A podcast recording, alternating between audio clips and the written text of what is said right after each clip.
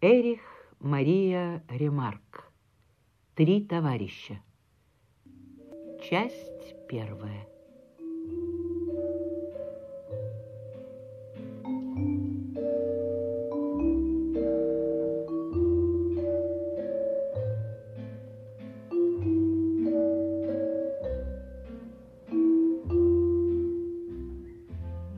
Странная это все же вещь. День рождения. Даже если не относишься к нему всерьез. Тридцать лет. А ведь было время, когда я думал, что и до двадцати-то не доживу.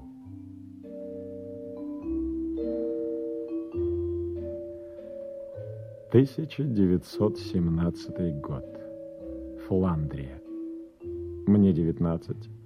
Уже на рассвете англичане накрыли нас ураганным огнем. Днем ранило Кестера. Майер и Петерс погибли под вечер.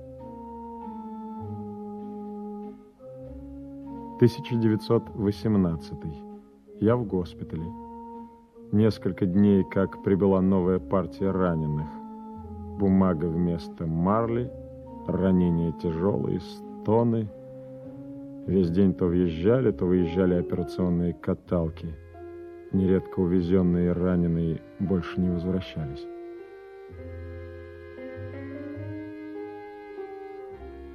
Тысяча девятьсот девятнадцатый. Снова дома. Революция, голод, непрекращающийся треск пулеметов на улицах, солдаты против солдат, товарищи против товарищей.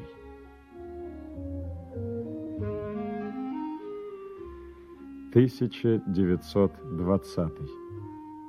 Путь. Расстрелян Карл Брегер. Арестованы Кестер и Ленц.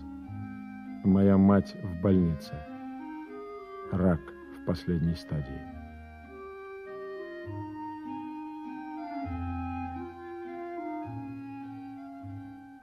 Тысяча девятьсот двадцать первый. Это как будто выпал из памяти. В 22 году я работал на строительстве дороги в Тюрингии. В 23-м ведал рекламой на фабрике резиновых изделий.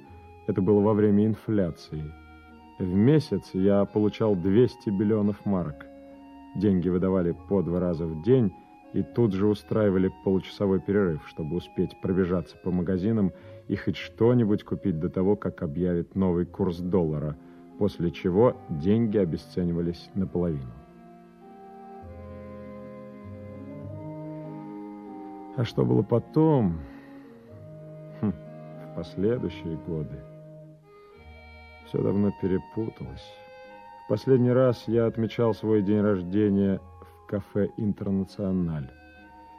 Я там целый год играл на пианино для поднятия настроения клиентов, а потом Потом снова встретил Кестера и Ленца.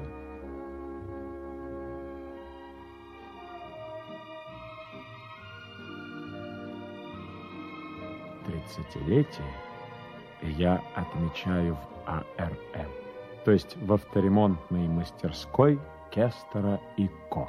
Ко – это мы с Ленцем, а на самом деле мастерская принадлежит одному Кестеру. Когда-то он был нашим школьным товарищем – потом командиром нашей роты, позже пилотом, затем какое-то время студентом, потом автогонщиком, пока не купил, наконец, эту сараюшку. Сперва к нему прибился Ленц, метавшийся до того несколько лет по Южной Америке, а там и я.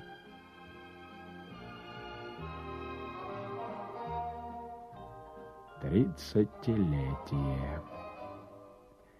Я пришел на работу раньше всех, но лишь ненадолго успел опередить Кестера и Ленца, которые решили меня поздравить. Ленц повесил мне на шею маленькую черную фигурку на тонкой цепочке, амулет, якобы доставшийся ему от одной наследницы инков. Как он добавил при этом, для душевной охраны. А от повседневных бед меня должен был в ближайшее время спасать подарок Кестера — шесть бутылок старого ямайского рома. До сумерек мы ремонтировали кадиллак, который надеялись выгодно продать. А по окончании работы решено было поехать за город поужинать, а одну из принесенных бутылок прихватить с собой и выпить ее где-нибудь на лоне природы. Поехали мы, конечно же, на Карле. С виду старый Рыдван, Карл был гордостью нашей мастерской. Кестер приобрел его по дешевке на аукционе, и специалисты утверждали, что самое место ему в Музее истории транспорта. Но Кестер... Кестер разобрал свое приобретение как часы и несколько месяцев пыхтел над ним до глубокой ночи. Для повседневного пользования мы приделали самый старомодный кузов, какой только можно было найти.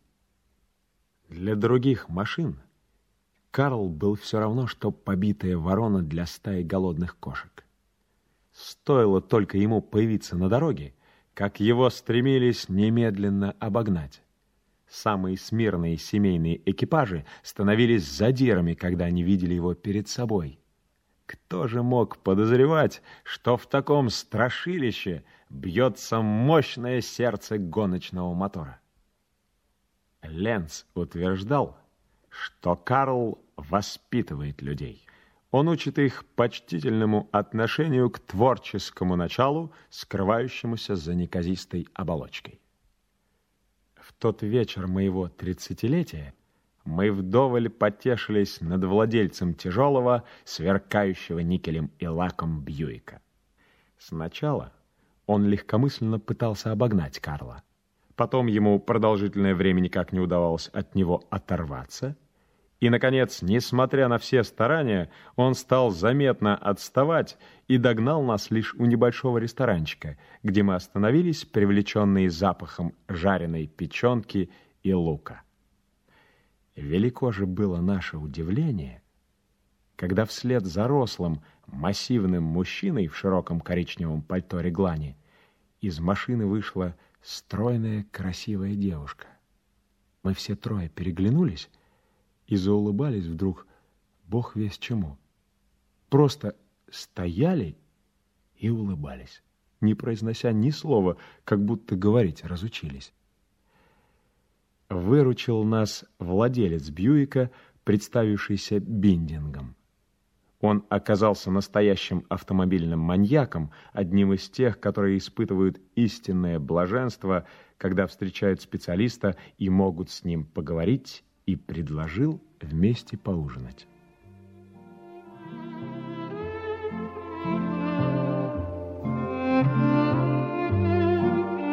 Девушка сидела между Ленцем и мной. Большие глаза придавали ее узкому и бледному лицу выражение силы и страстности. Ее шелковистые волосы в свете лампы отливали янтарем. На мой вкус она была очень хороша. Однако дальше этого мои мысли не шли. Зато Ленц полностью преобразился. Он извергал фейерверк острот и вместе с Биндингом царил за столом. Я же был вроде пустого места и напоминал о своем существовании, лишь передавая тарелку или предлагая сигарету. Или чокаясь с Биндингом, что приходилось делать довольно часто, так что, когда мы стали собираться в дорогу, его вид внушал мне серьезные опасения. Помогая девушке надеть пальто, я попросил у нее разрешения позвонить ей завтра, чтобы узнать, как она доехала. Она со смехом заверила меня, что биндинг даже лучше водит, когда выпьет, но позвонить, раз уж я так настаиваю, разрешила. Как только мы вышли, я сразу же записал ее имя и телефон. Имя у нее было странное. Патриция. Патриция Хольман.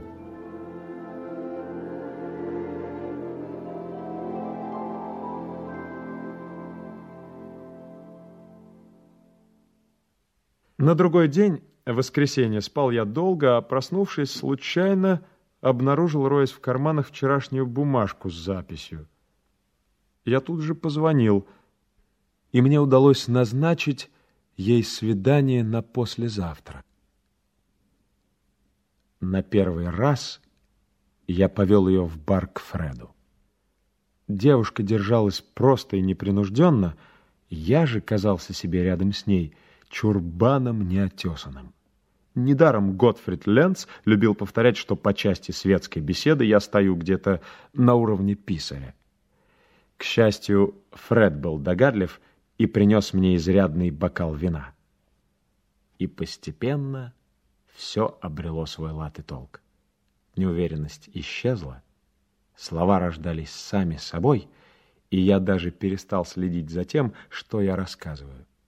Я знал, я знал, что слова мои уже не были правдой, что они стали фантазией, ложью. Но теперь это не имело значения.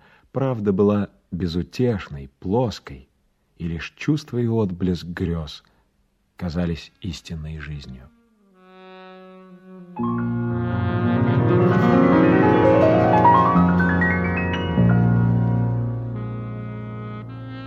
Было уже темно, когда я проводил Патрицию Хольман и медленно побрел домой.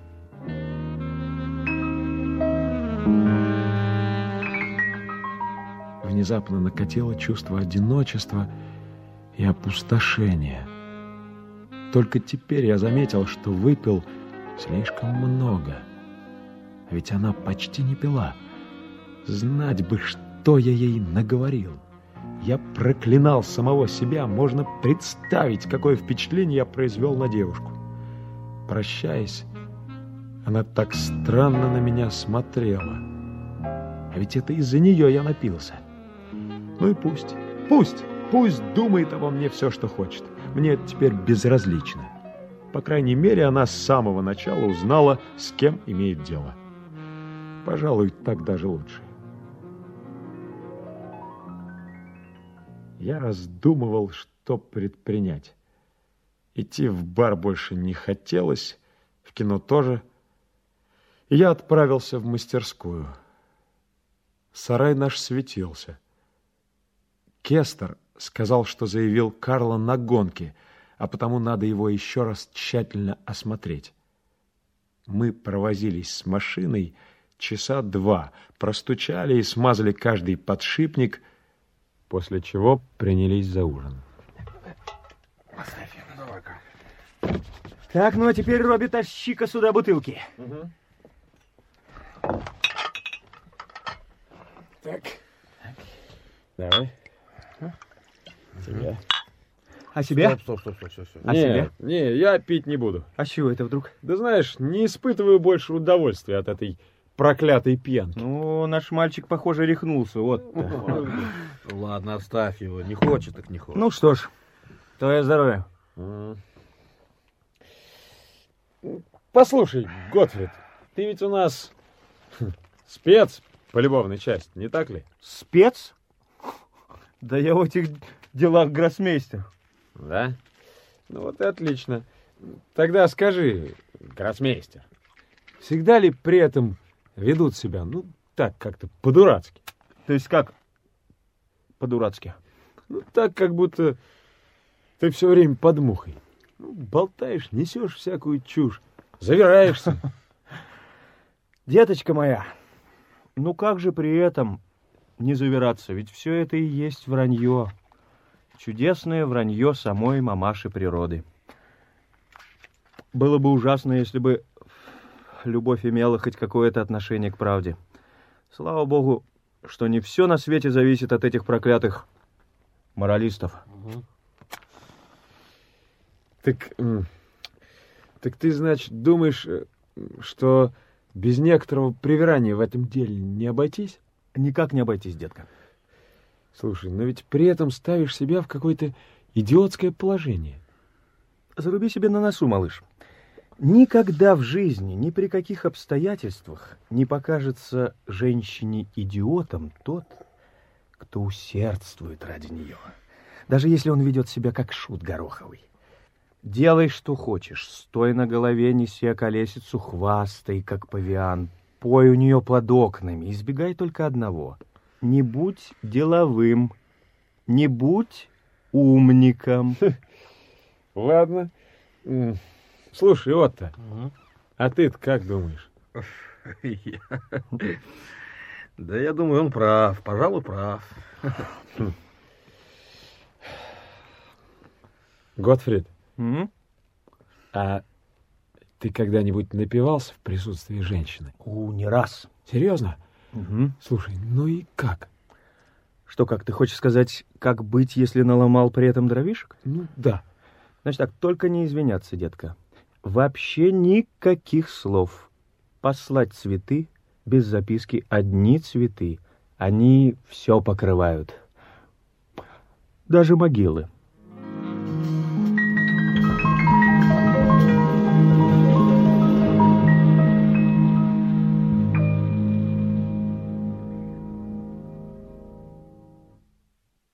На следующее утро я вышел из дома чуть свет и по дороге в мастерскую немилосердным грохотом вытащил из постели владельца цветочной лавки. Я выбрал букет роз и велел его немедленно отослать по адресу. Мной владело странное чувство, когда я выводил на карточке Патриции Хольман. Вечером, ровно в шесть, я был уже дома. Довольно долго я просидел у окна, думая о всякой всячине. Среди прочего и о том, какими мы вернулись с войны. Молодыми, но уже изуверившимися, как шахтеры из обвалившейся шахты. Мы хотели сражаться с ложью, себелюбием, бессердечием, корыстью, со всем тем, что было повинно в нашем прошлом, что сделало нас черствыми, жестокими, лишило всякой веры, кроме веры в локоть товарища и в то, что нас никогда не обманывало, в небо, табак, деревья, хлеб, землю. Но что из этого вышло? Все рушилось на глазах, предавалось забвению, извращалось а тому, кто хранил верность памяти, выпадали на долю бессилие, отчаяние, равнодушие и алкоголь. Время великих и смелых мечтаний миновало. Торжествовали деляги, коррупция, нищета. Есть ли на свете что-нибудь, кроме одиночества?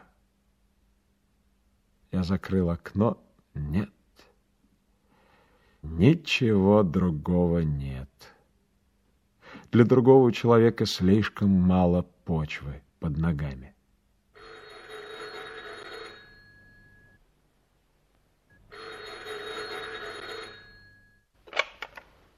Алло, Пат?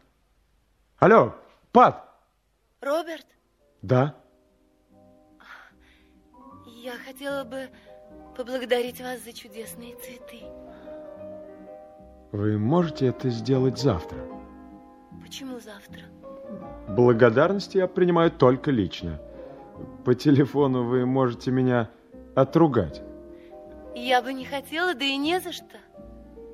По крайней мере, пока я смотрю на ваши розы. Тогда встретимся завтра вечером. Я не против. Значит, договорились? Да.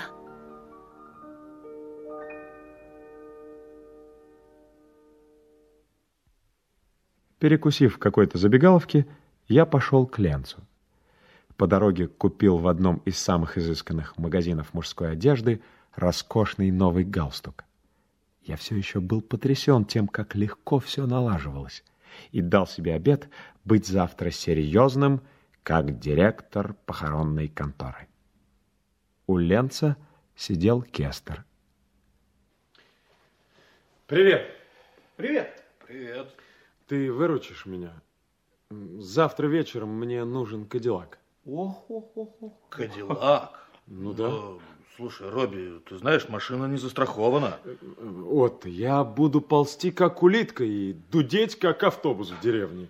Да и всей езды-то будет несколько километров по городу. Ну, хорошо, ладно, ладно, ладно, Робби, я не против. Спасибо. А не к новому ли галстуку понадобилась тебе машина? Слушай, заткнись. Ну-ка, ну-ка, детка, ну-ка, детка, дай Ну, поглядеть. перестань ты. О, ты никак собрался на смотрины невесты. Да отстань ты, гений перевоплощения. Сегодня тебе не удастся меня разозлить. Наше дитя в роли Жигала. Блеск!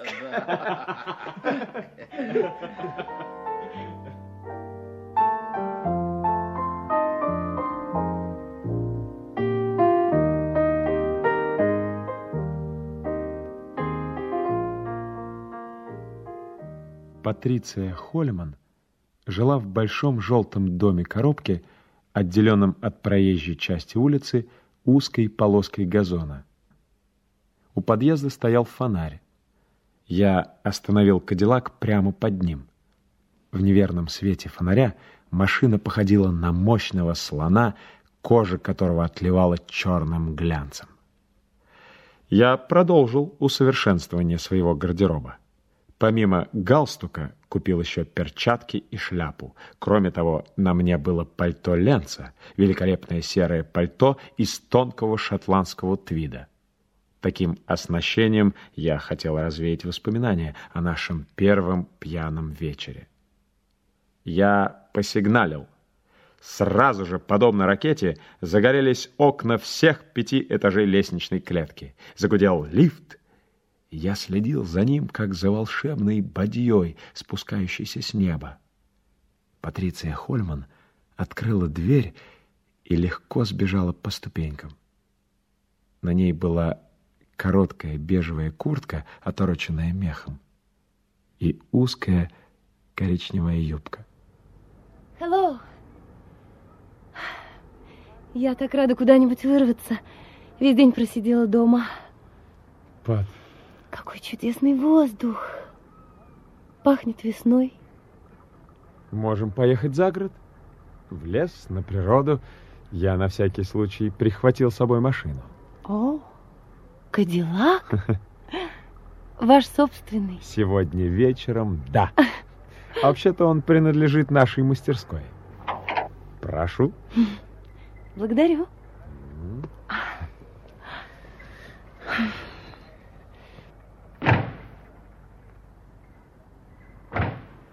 Не поехать ли нам сначала в Лазу и поужинать? Как вы думаете? Поужинать было бы неплохо. Но почему непременно в лазе? Хм, По правде говоря, я не знаю ничего лучшего. Кроме того, мне показалось, что Кадиллак нас к чему-то обязывает. В лазе наверняка чопорная и скучная публика. Нет, давайте лучше в другое место. Тогда предложите что-нибудь вы. М, Заведения, которые я посещаю, все как на подбор простецкого пошива. Они не для вас. Почему вы так решили? Так мне кажется. Давайте все же попробуем. Хорошо. Хорошо, раз вы не из пугливых, то у меня есть кое-что на примете. Так. Едем к Альфонсу. Альфонс! Это звучит. И вряд ли меня сегодня что-нибудь испугает. Альфонс хозяин пивной, большой друг Ленца. Ой, похоже, у Ленца всюду друзья. Да, он их легко заводит. Поехали?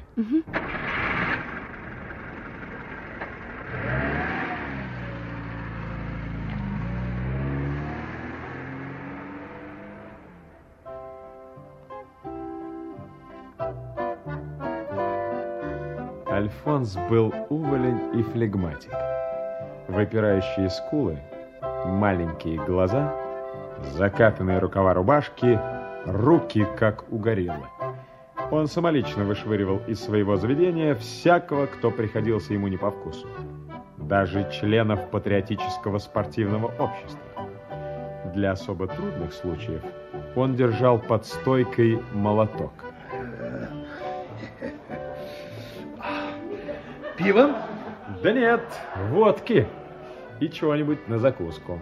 А для дамы? Дама тоже желает водки. О, крепко, весьма. Ну что ж, Есть свиные ребрышки с кислой капустой. Ой, я свинью сам колол. Натурально. Ну, Альфонс, даме надо бы предложить что-нибудь полегче, а? Вы шутите. Сначала взгляните на мои ребрышки. Великолепный был свинтус с медалями. М, Два первых приза. Ну, кто ж тут устоит? Стало быть, две порции? Да. Прекрасно. Пойду выберу сам. Да. Сейчас, одну минуточку. Келлер! Ну, Пат, беру назад свои слова. Я напрасно сомневался, что вас можно сюда вести. Вы мгновенно покорили Альфонса. Сам блюдо выбирает он только для завсегдатаев. Я рада, что мы здесь. Альфонс к нам явно благоволил. Он вскоре вернулся. Немедленно явилась водка и три стопки. Одна для Альфонса. Ну что же. Будем здоровы. За то, чтобы наши дети заимели богатых родителей.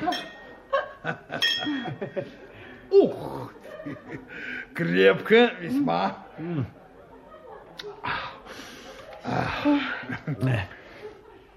Ну, я пока пойду. Пат, а вам понравилась водка? Крепковато, конечно. Но уж надо было держать марку перед Альфонсом. Да, это точно.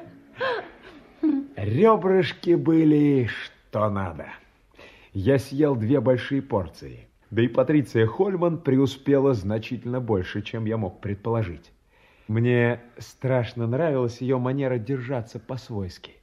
Чувствовать себя запросто в пивнушке. Без всякого жеманства она выпила и вторую стопку с Альфонсом. Тот незаметно подмигивал мне в знак одобрения. А он был знаток не столько в вопросах красоты или там культуры, но в главном, в том, чего человек стоит как таковой.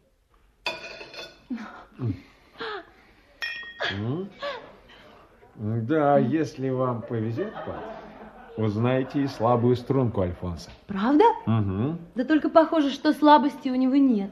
Есть. Да? Да, вот она. Что, патефон? Да нет, не патефон. Хоровое пение. М, Да, у него слабость к хоровому пению. Он не признает ни легкой, ни классической музыки, только хоры. Мужские, смешные, всякие. Вон, видите, вон так куча пластинок. Это сплошные хоры. Тише. Вот, вот он и сам. Так, ну, как вам ребрышки? Альфонс А. выше всяких похвал. А даме тоже понравилось? Я в жизни не ела ничего подобного. Ну вот, Правда? отлично, отлично. Ну, а сейчас я заведу вам свою новую пластинку. Одну минуточку.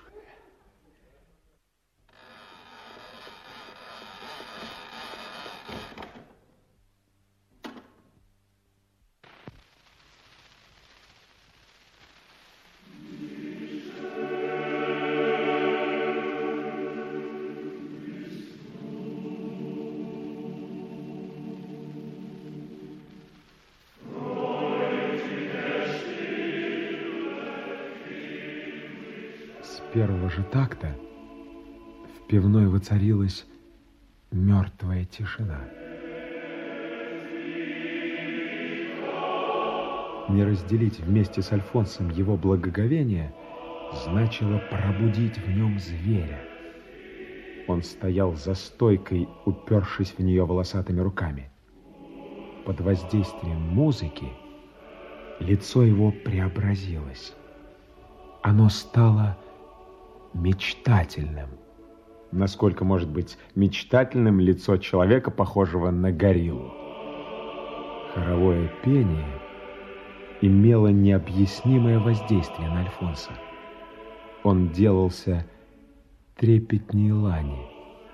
Он мог весь отдаться кулачной сваре, но стоило вступить звуком мужского хора, и у него, как по мановению волшебной палочки, сами собой опускались руки, он затихал, прислушиваясь, и был готов к примирению.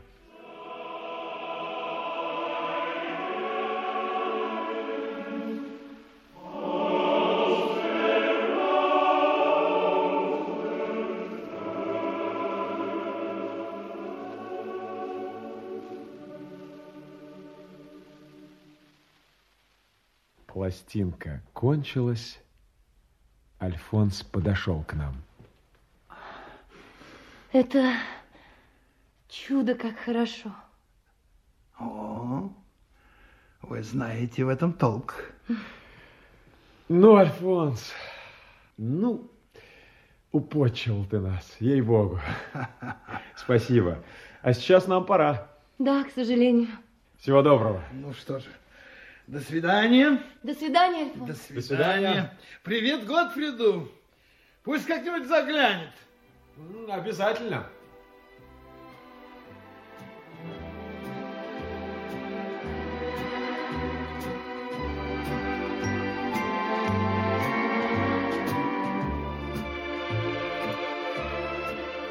Я отвез Патрицию Хольман домой. Все было иначе, чем в прошлый раз. Она стояла в дверях и в колеблющихся отсветах фонаря была очень красива. Как мне хотелось пойти с ней. Ну, до свидания, Робби. Спокойной ночи и приятных сновидений. Всего доброго. Я смотрел ей вслед, пока не погас свет на лестнице. Потом сел в кадиллак и уехал.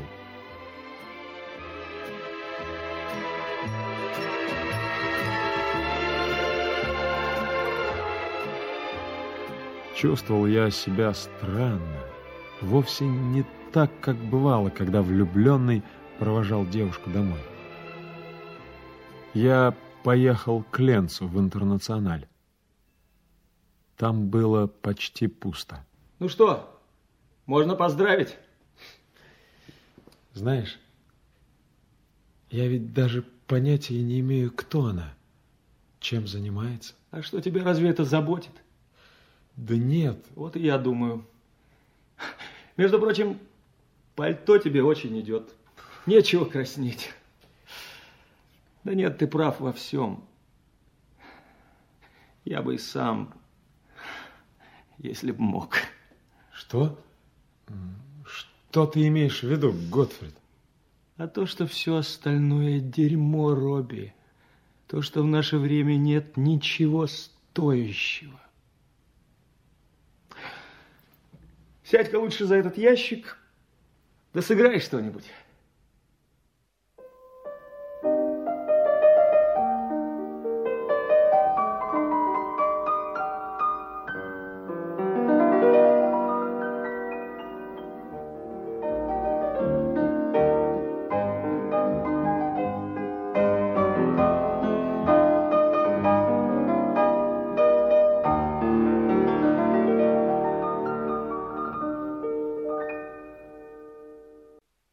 Воскресенье. День гонок. Всю последнюю неделю Кестер неустанно тренировался. По вечерам после этого мы проверяли самочувствие Карла, каждого его винтика, смазывали, отлаживали. А теперь мы вместе с Патрицией Хольман сидели у склада с запасными частями и ждали Кестера, который пошел к месту старта. Нет, но все-таки интересно, каким образом у вас оказалось это английское имя, Патриция? Моя мать была англичанкой. Ах, вот оно. Ее звали также Пат. Ну, Пат это нечто иное, выговаривается значительно легче. Ну что ж, будем настоящими товарищами, Пат. Меня зовут Готфрид. Гот. Очень приятно. Я с удивлением смотрел, как он безо всякого стеснения достал стопку и бутылку и теперь предлагал ей сделать глоток. Я лавирую и так и сяк с этим обращением, а он среди бела дня запросто проделывает такие трюки. И вот уже она смеется с ним и называет его Готфридом. треск моторов пулеметной дробью завис над трассой. Пахло прогорклым маслом, бензином и касторкой. Волнующий чудный запах, волнующий чудный шум моторов.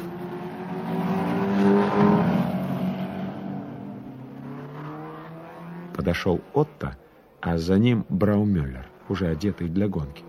Ну, Отто, если мои свечи сегодня выдержат, тебе хана. Посмотрим. Берегись моего щелкунчика.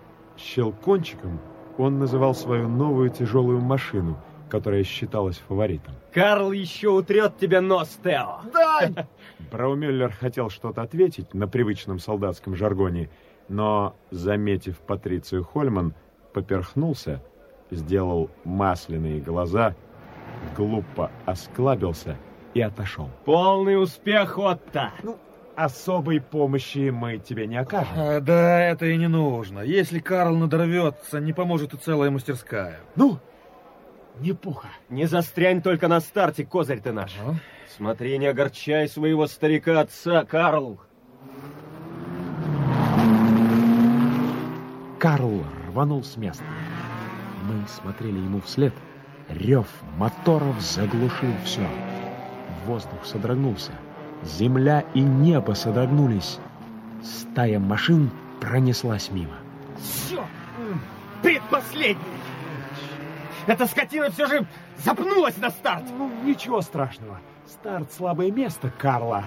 Он разгоняется медленно, зато потом его не удержишь. Это точно! Рокот машин снова стал приближаться. Машины подрагивали вдали, как кузнечики. Потом выросли прямо на глазах, и вот уже промчались мимо трибун и вошли в крутой поворот. Пока их было шесть. Кестер все еще на предпоследнем месте. Отдававший эхом рев моторов за поворотом то стихал, то нарастал. И вот вся эта стая вынырнула из-за трибуны. Один из гонщиков вырвался вперед, двое других буквально висели у него на колесе, следом шел Кестер. Он чуть продвинулся вперед на повороте и теперь был четвертым. На последних кругах стая машин распалась. Лидировал Браумюллер. Первая четверка оторвалась метров на 300. Кестер исчез за трибуной, держась нос в нос третьим. На следующих кругах расстановка сил не изменилась. Ленц отложил в сторону секундомер и занялся подсчетами. У Карла еще есть резервы. Есть. Боюсь, что и у других тоже. Маловерх. Браумюллер влетел в поворот по внешней касательной. Вплотную за ним, но ближе к середине трассы, взметая пыль скрежещущими задними колесами, несся второй гонщик. Он, по всей видимости, хотел выскочить вперед снизу. В этот момент пулей вылетел Кестер. Его машина с визгом взяла вираж по самому внешнему краю. Мы замерли. Казалось, Карл неминуемо перелетит за пределы шоссе, но мотор взревел, и машина прыжком вписалась в прямую. Смотрите, он вошел в поворот на полном газу. Сумасшедший, что он делает? Пат, поднимайтесь сюда на ящик с инструментами. Так вам будет лучше видно. Спасибо. Вот сюда, обопритесь о мое плечо. Смотрите внимательно, он и этого обставит на повороте. Уже обставил Робби. Он его проскочил. А! Отец небесный и пресвятые угодники, он действительно его проскочил и приближается к Браумюллеру. Отто, дай ему, Отто, дай! Расщелкай щелкунчика! Смотрите, Карл догоняет.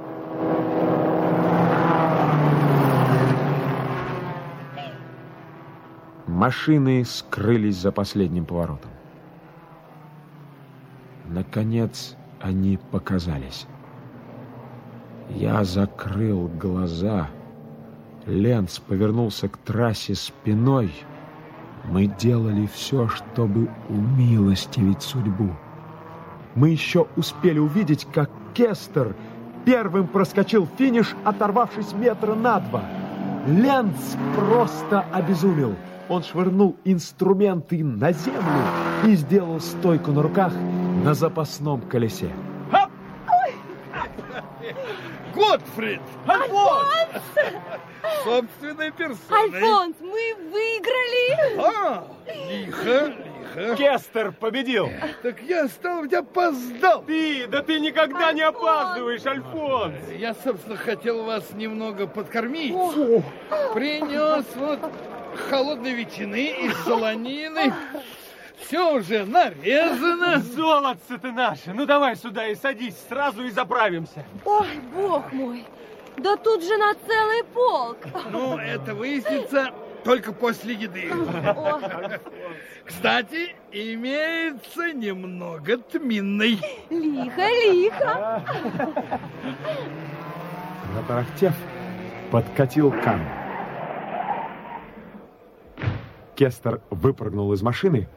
В руках он держал огромный и чудовищно безвкусный серебряный кубок.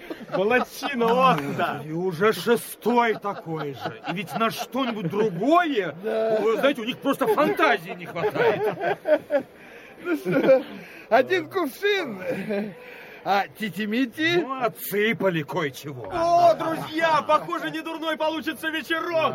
Конечно, у меня Ну, Альфонс, дело чести, а как же? гороховый суп со свиными потрохами, ножками и ушками. Само собой, бесплатно. Альфонс, ты гений! Ты гений,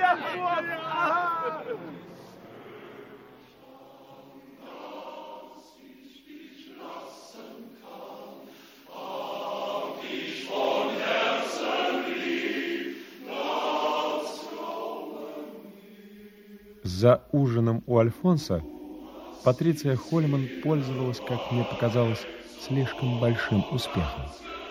Я вдруг обратил внимание на то, что Браумюллер уговаривает Патрицию уже не вполне трезвым голосом брать у него уроки вождения, обучить ее всем своим трюкам. Выждав удобный момент, я отозвал его в сторону. Я весь внимание. Послушай, Тео, спортсмену вредно слишком увлекаться женским полом. Мне не вредно.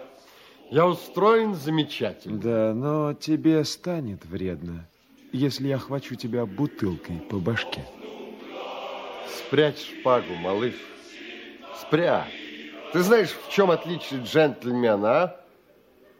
В том, что он соблюдает приличие, даже когда пьян. Да-да. Я не опасался, что кто-нибудь из них станет всерьез отбивать ее. Такое между нами не водилось.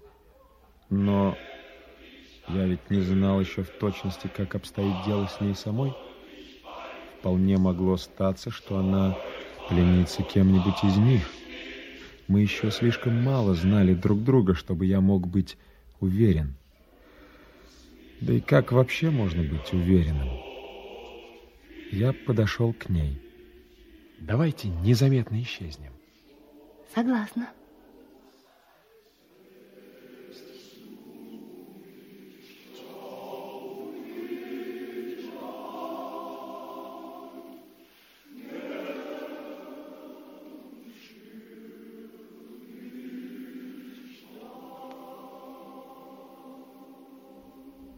Мы вышли на улицу.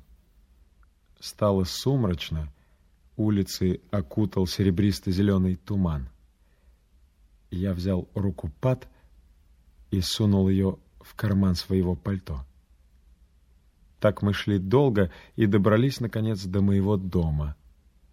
Я открыл входную дверь, поколебавшись секунду, включил свет. Закрой глаза. Зачем? Это зрелище для задубелых натур. Здесь ты живешь? Я подхватил ее на руки и медленно, своим обычным шагом, точно я был один, двинулся мимо чемоданов и газовых горелок к своей двери, в свою комнату с плюшевой мебелью. Жуткий вид, а? Ну, не такой уж и жуткий. Да жуткий, жуткий, знаю. Зато вид из окна красивый. Может, пододвинем туда кресло? А? Нет, нет. Нет, здесь и в самом деле не так плохо. А главное, замечательно тепло. Ты мерзлячка. А, люблю тепло. Терпеть не могу дождь и холод. Просто не выношу. О, небо! А мы так долго шли по улице в этом тумане. Ничего, тем приятнее теперь здесь. Ах! Она потянулась и прошлась по комнате своим красивым шагом. Весь в смятении я стал озираться. Слава богу, набросано кругом не слишком много. Рваные шлепанцы я незаметно задвинул ногой под кровать. Пат остановилась перед шкафом и задрала голову. На шкафу лежал старый чемодан, подаренный мне Ленцем. Он был весь в пестрых наклейках времен его авантюрных странствий.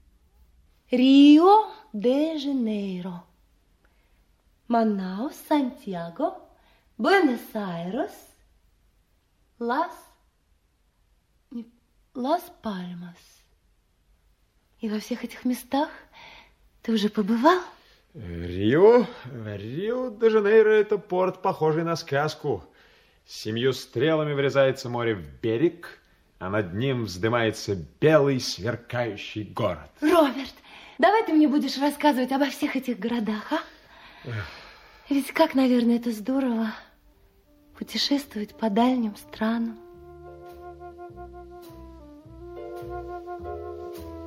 Я видел ее перед собой, красивую, юную, полную трепетного ожидания, эту бабочку, залетевшую благодаря счастливой случайности в мою видавшую виды убогую комнату, в мою пустую бессмысленную жизнь. Бабочку, как будто ставшую моей, но еще не ставшую моей до конца. Одно неосторожное движение, и она может вспорхнуть и улететь. Броните меня, проклинайте, но я не сумел, не смог отказаться от искушения, не смог признаться, что я там никогда не был. В эту минуту не смог.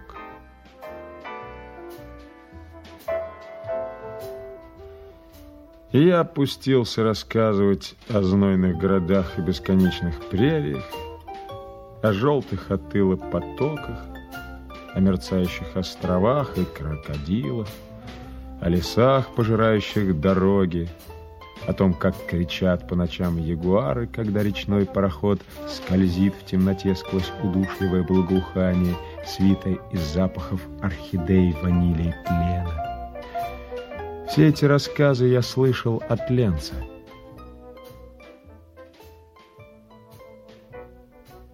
Стало тихо.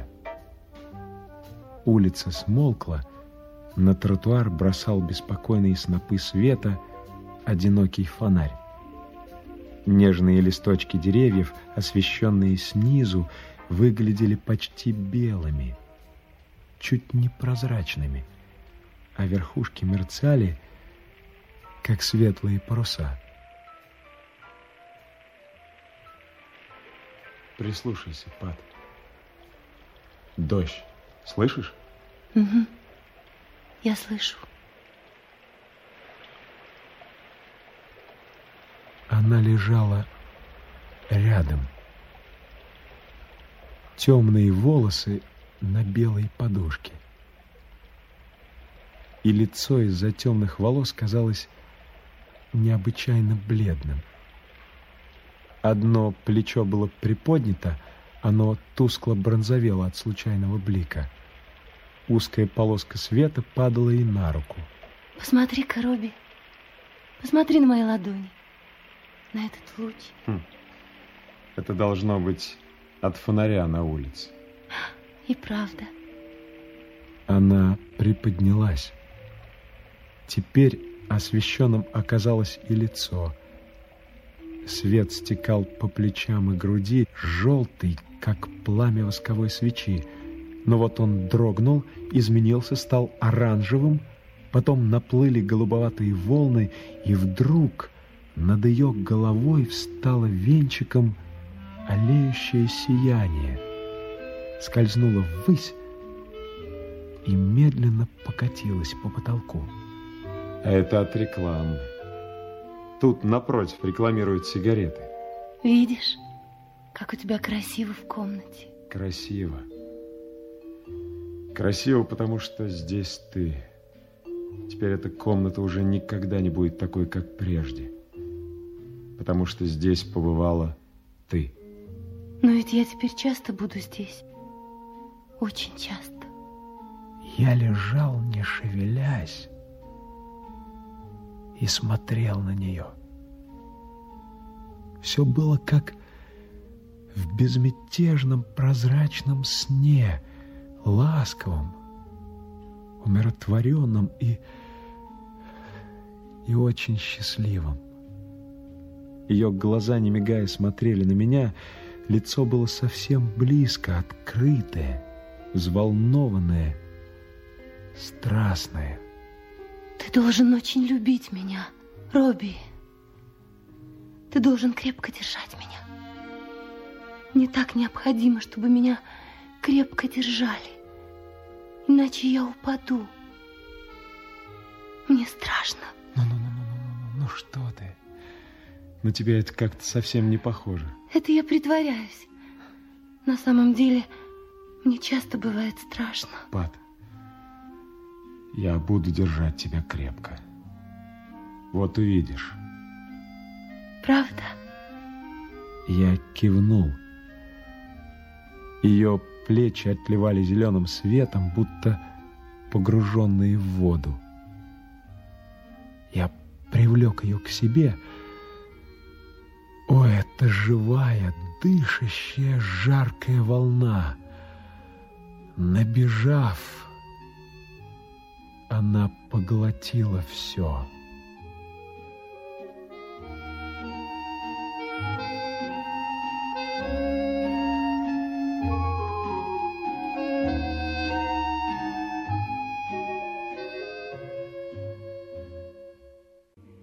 Часть вторая.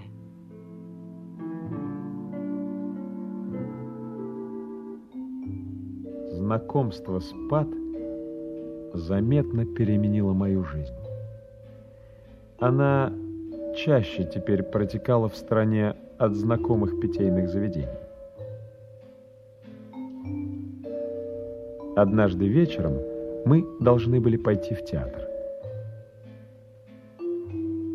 Когда я зашел за нею, она уже одетая для выхода, поджидала меня у себя в комнате. У меня прямо-таки перехватило дыхание, когда я ее увидел. На ней было платье из серебристой парчи, изящно и мягко не спадавшее с ее прямых плеч.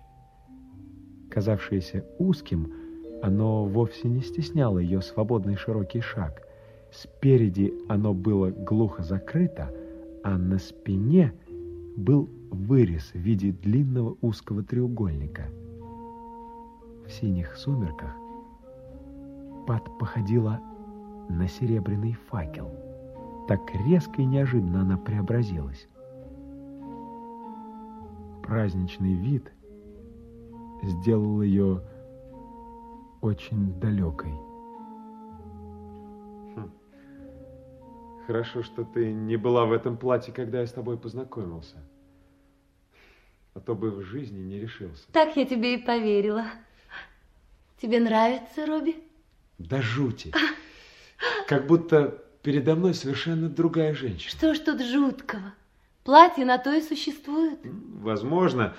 Но знаешь, меня это как-то подавляет. Тебе бы к этому платью другого мужчину. Да, мужчину, у которого много денег. Мужчины, у которых много денег, по большей части отвратительны, Робби. Хм. Ну, если ты хочешь, я могу надеть другое. Не исключено. А. Это платье великолепно. Нет. Из сегодняшнего дня я ставлю портных выше, чем философ. Эти люди привносят в жизнь красоту, что во сто крат ценнее самых глубоких мыслей. Только смотри, как бы я в тебя не влюбился.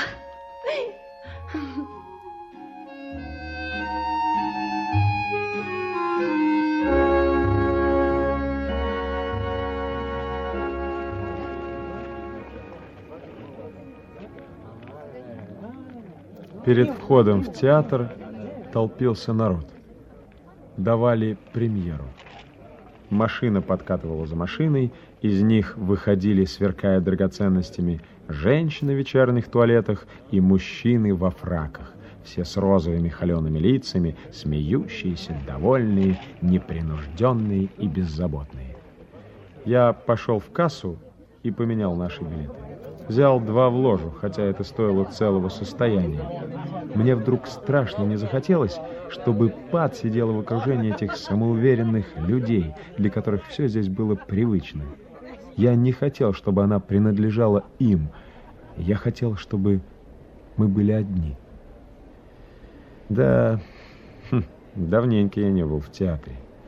Театры, концерты, книги, от этих буржуазных привычек я уже успел поотвыкнуть. Да и время было не то. В политике и без того хватало театра, ежевечерняя стрельба на улицах заменяла концерты, а гигантская книга нужды была убедительнее, чем все библиотеки мира. Ярусы и портер были полны. Свет погас сразу, едва только мы отыскали свои места. По залу сеялся лишь слабый свет рампы. Я задвинул свой стул подальше в угол ложи, так я не видел ни сцену, ни бледные овалы зрительских лиц. Я только слушал музыку, глядя на лицо Пат.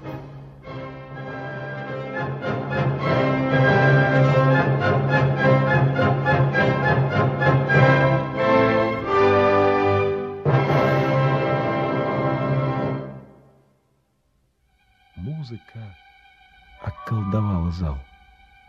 Она была как знойный ветер, как теплая ночь, как полный парус под звездами. Она была совершенной фантастикой. Это музыка к сказкам Гофмана. Она словно раздвигала границы, заливала мир красками, и не было больше ни тяжести, ни препон, а были лишь блеск и мелодия — и любовь. И нельзя было понять, слушая эту музыку, как могут за стенами театра царить нужда и мука и отчаяние.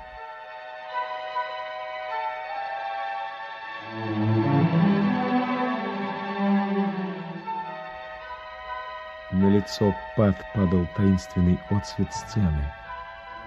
Она полностью отдалась музыке, и я любил ее за то, что она не прижималась ко мне, не искала мою руку и даже, даже ни разу не взглянула на меня, как будто совсем забыв о моем существовании.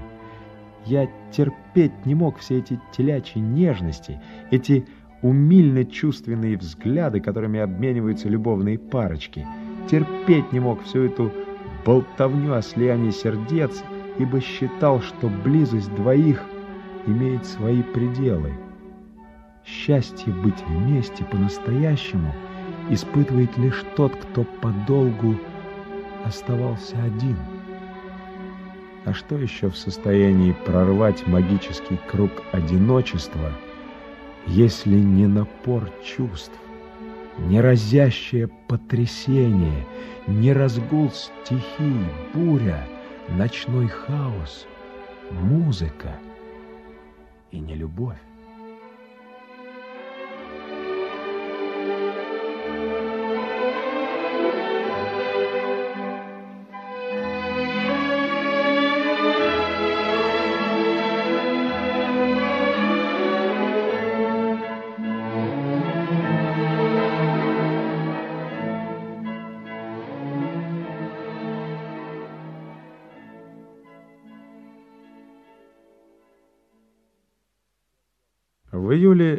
Я взял себе на две недели отпуск, и мы с Пат решили выбраться к морю. Кестер дал мне на время отпуска маленький старый Ситроен. Нагруженный чемоданами, Он походил на терпеливого вьючного осла.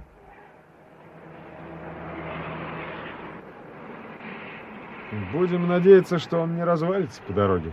Не развалится. Хм. Откуда ты знаешь? Нетрудно догадаться. Потому что это наш отпуск, Робби. Может и так. Но мне знакома его задняя ось. Выглядит она плачевно, особенно когда автомобиль перегружен. Но он же брат Карла. Он выдержит все. Братец довольно рахитичный. Перестань грешить, Робби. Лучшего автомобиля нам не надо.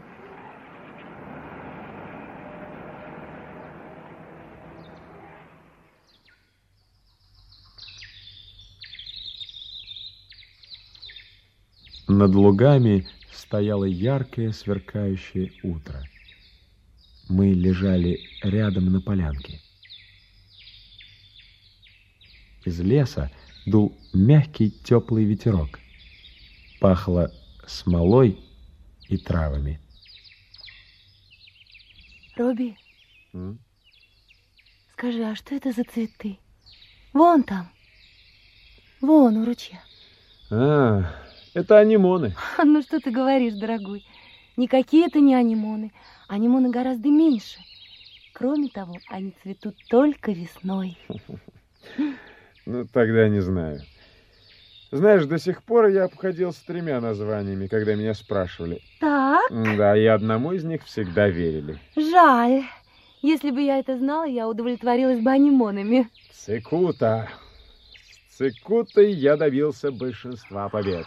Вот это весело! И часто тебя расспрашивали, Да не признавайся. слишком, не слишком часто.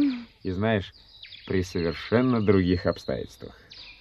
А ведь, собственно говоря, очень стыдно ходить по земле и почти ничего не знать о ней. Даже несколько названий цветов и тех не знаешь. А, не расстраивайся. По-моему, гораздо более позорно, что мы вообще не знаем, зачем околачиваемся на земле.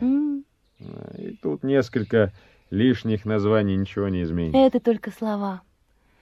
Мне кажется, ты просто ленив. Да-да-да. Конечно.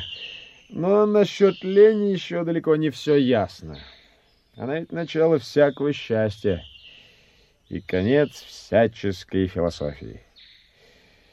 Ай, давай лучше полежим еще немного рядом. М. Человек слишком мало лежит. Он вечно стоит или сидит. Это вредно для нормального биологического самочувствия. Хм.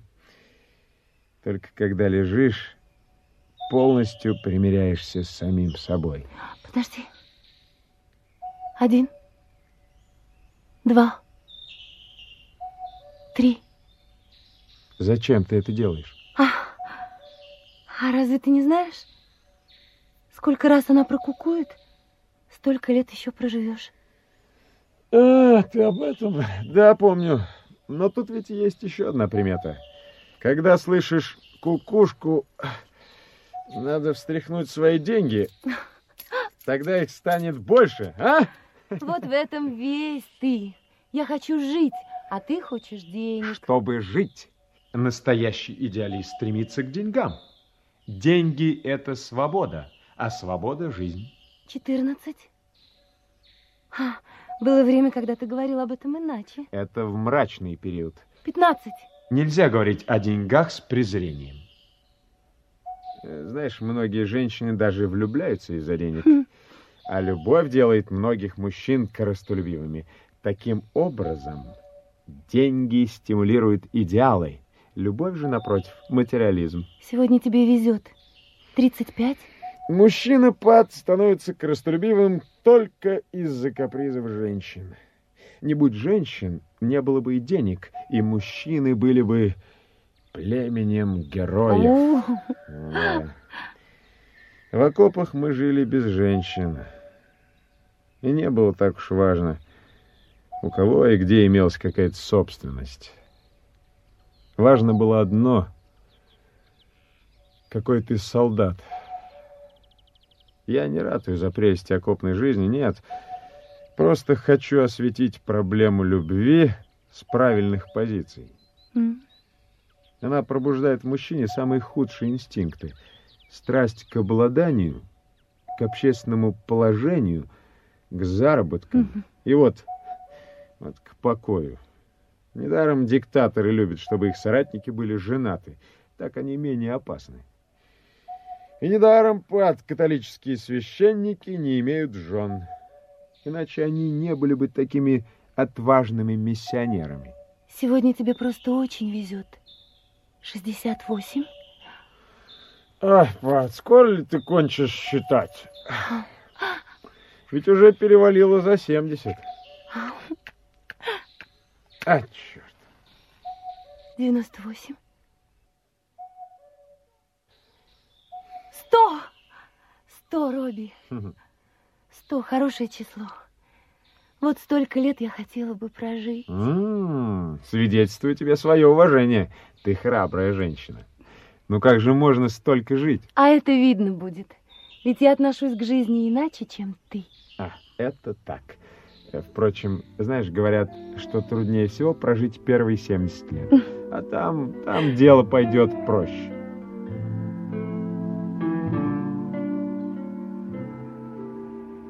Мы тронулись в путь.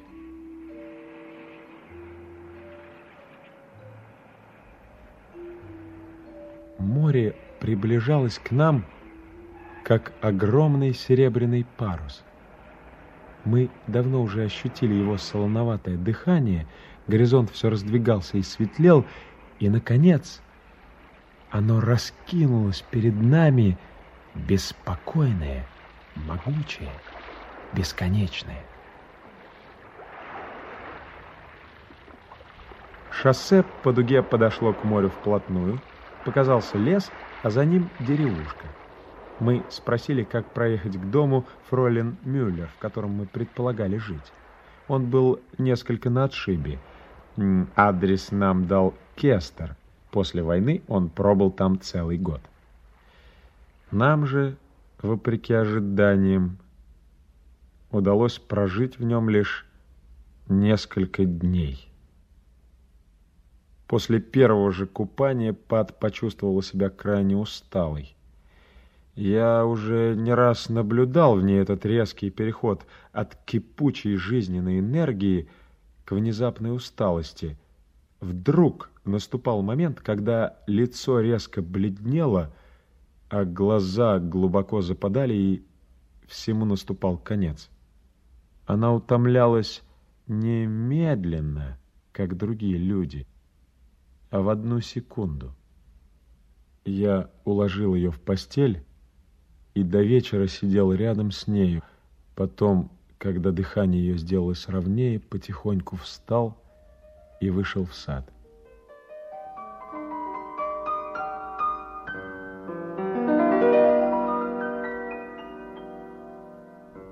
Отсюда мне была видна вся ее комната. На стуле висел халатик, сверху было наброшено платье и белье, на полу у стула стояли туфли. Один из них был опрокинут. Глядя на все это, я испытывал странное, небывалое ощущение чего-то близкого и родного. «У меня теперь есть она», — думал я. «Есть и будет». Стоит мне сделать несколько шагов, и я могу видеть ее и быть с ней. Сегодня, завтра и, может быть, еще долгое-долгое время.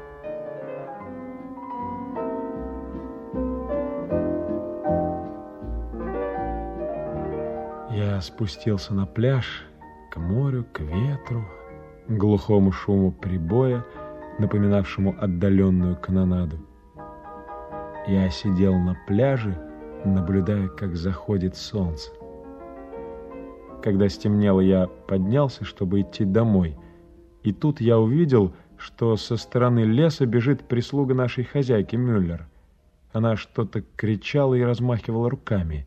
Я полетел во весь дух по песчаной дорожке через лес к дому.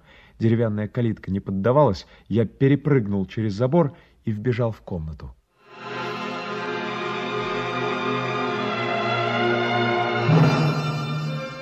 Пат лежала в постели с окровавленной грудью и судорожно сжимала пальцы. Пат? Пат, что случилось? Рана? Это не рана. Это кровотечение. Кровотечение? Она часто и ужасно дышала. В глазах застыл нечеловеческий ужас. Она давилась и кашляла. Я поддерживал ее сзади, время от времени давая ей опуститься на подушку. Вместе с нею, ощущая все содрогания ее несчастного, измученного нескончаемыми страданиями тела. Наконец, совершенно обессиленная, она откинулась назад. Пат, где ты лечилась? Скажи мне, у какого врача? У Жафе. У Феликса Жафе. Я спросил прислугу, откуда здесь можно позвонить. Она сказала, что в закусочной у Масмана есть телефон и объяснила, как его найти. Я заказал срочный разговор и стал ждать у аппарата. Наконец меня соединили с нужным номером. На том конце провода сестра выразила сожаление, что профессор ушел в клинику. Я попросил позвонить туда и сказать, что здесь одному из его старых пациентов срочно нужен его совет. Сестра повторила мой номер и повесила трубку. Я все еще не решался выпустить из рук телефон. Он был для меня как спасательный круг. И вдруг меня осенило. Да, я снова поднял трубку и назвал номер Кестера. Он должен быть дома. И вот из густого варева ночи выплыл спокойный голос Кестера. И я сам сразу успокоился и рассказал ему все. Кестер тут же пообещал немедленно выехать на поиски доктора, найти и привести его.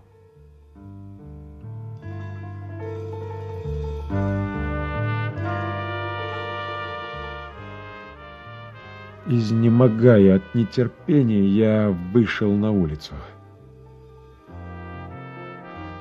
Стлался туман, вдали шумело море. С деревьев капало. Я огляделся и вдруг... Вдруг почувствовал, что больше не одинок. Где-то там, на юге, за горизонтом, гудел мотор. За туманами по бледно мерцающим дорогам мчалась помощь. Фары выбрасывали снопы света, шины свистели — а две руки железной хваткой держали баранку. Два глаза буравили темноту, то были холодные уверенные глаза. Глаза моего друга.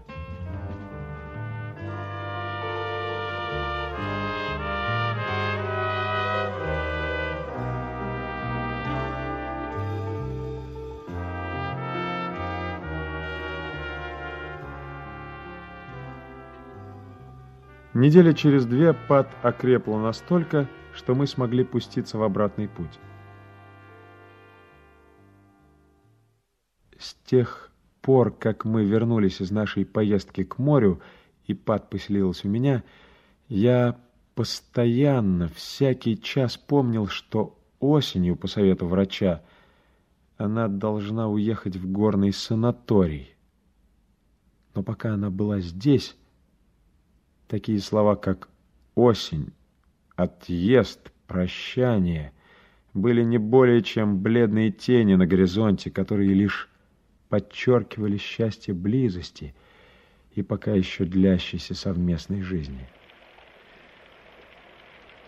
Когда я однажды проснулся ранним воскресным утром и подошел к окну, то увидел, что листва на деревьях покрылась пятнами охры, и поредела кое-где так, что проступили голые ветви.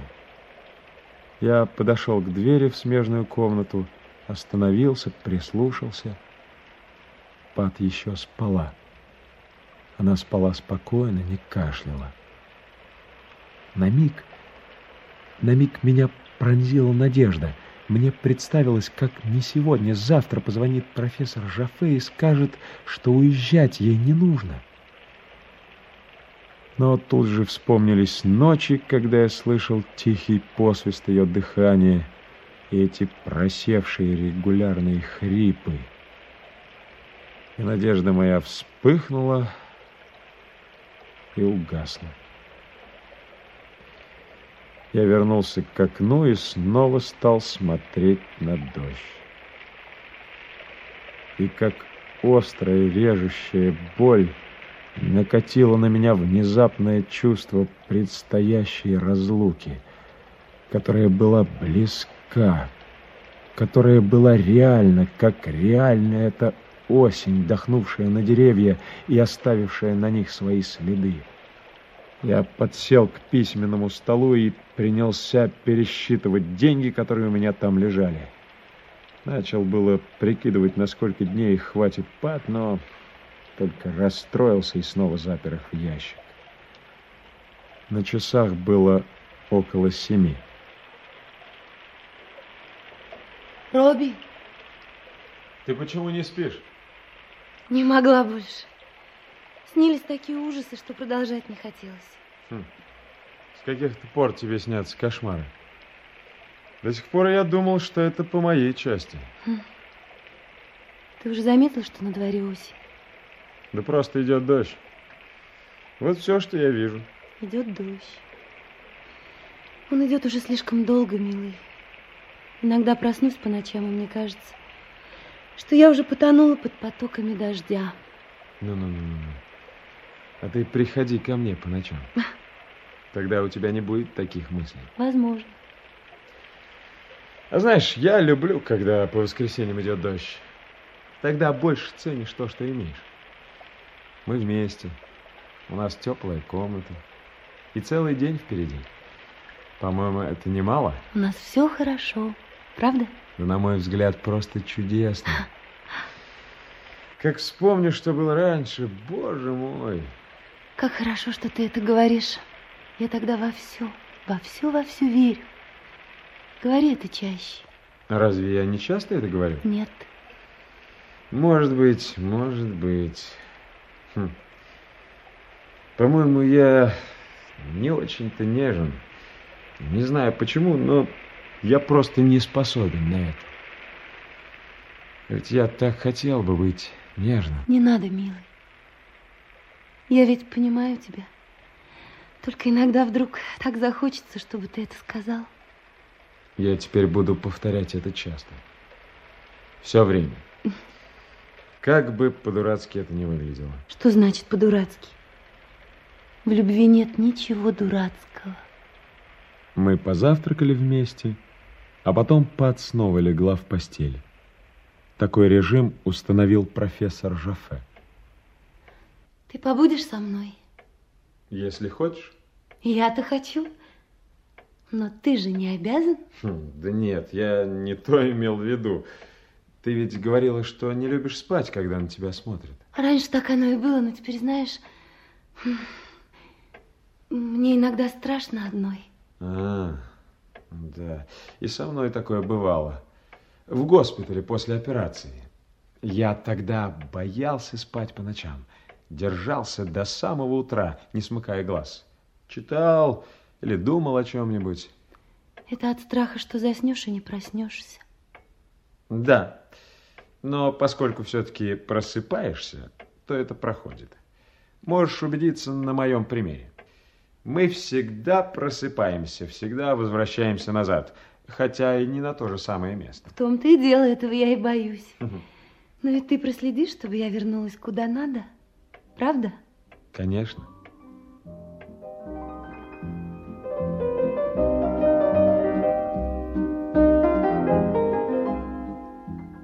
Я провел рукой по ее лбу и волосам, которые тоже казались усталыми. Ее дыхание сделалось глубже, она слегка повернулась на бок, и через минуту уже крепко спала.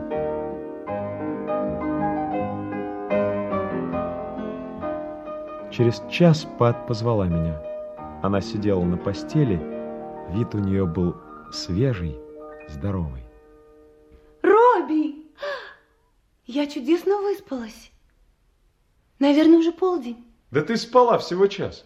Тем лучше. Значит, у нас впереди еще много времени. Мы могли бы сходить в музей. В музей? Да, на выставку персидских ковров. Ты, наверное, не слишком часто бывал в музее. Да ни разу в жизни. Да и что мне там было делать? Тут ты прав. Но это ничего не значит. Дождливую погоду можно предпринять что-нибудь и для своего образования. Вот и давай предпримем. Договорились.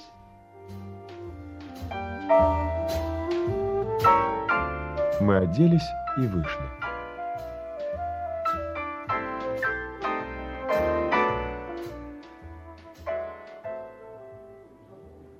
Я думал, что в музее мы окажемся в одиночестве, но, к моему удивлению, собралась целая толпа. Я спросил служителя, в чем дело, он пожал плечами и сказал, что так всегда бывает в дни, когда вход свободен. Посетители сплошь безработные. Они приходят не ради искусства, а потому что им делать нечего. Здесь им хоть есть на что поглазеть. Всюду царила тишина, не было слышно ни слова, и все же мне казалось, что я наблюдаю за какой-то титанической борьбой, неслышной борьбой людей, которые повержены, но не хотят сдаваться.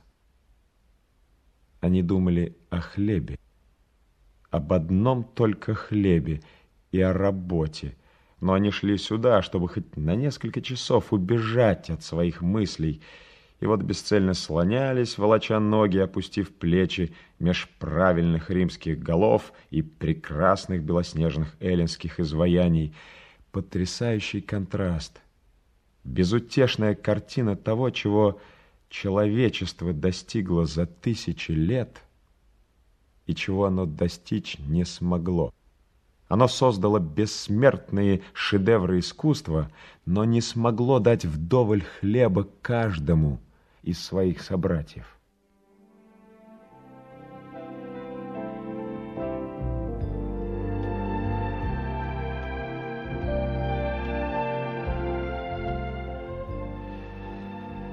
Когда мы вышли из музея, небо прояснилось, оно было светло-бирюзовым и очень прозрачным.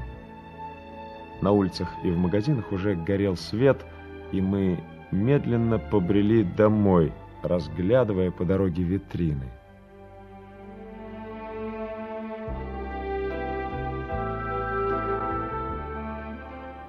Я задержался перед ярко освещенными стеклами крупного мехового магазина. Вечера стали уже прохладными, и в витринах было выставлено великое множество отливающих серебром чернобурок и разнообразных зимних пальто. Я взглянул на пад. На ней был короткий меховой жакет, слишком легкий для холодного времени года.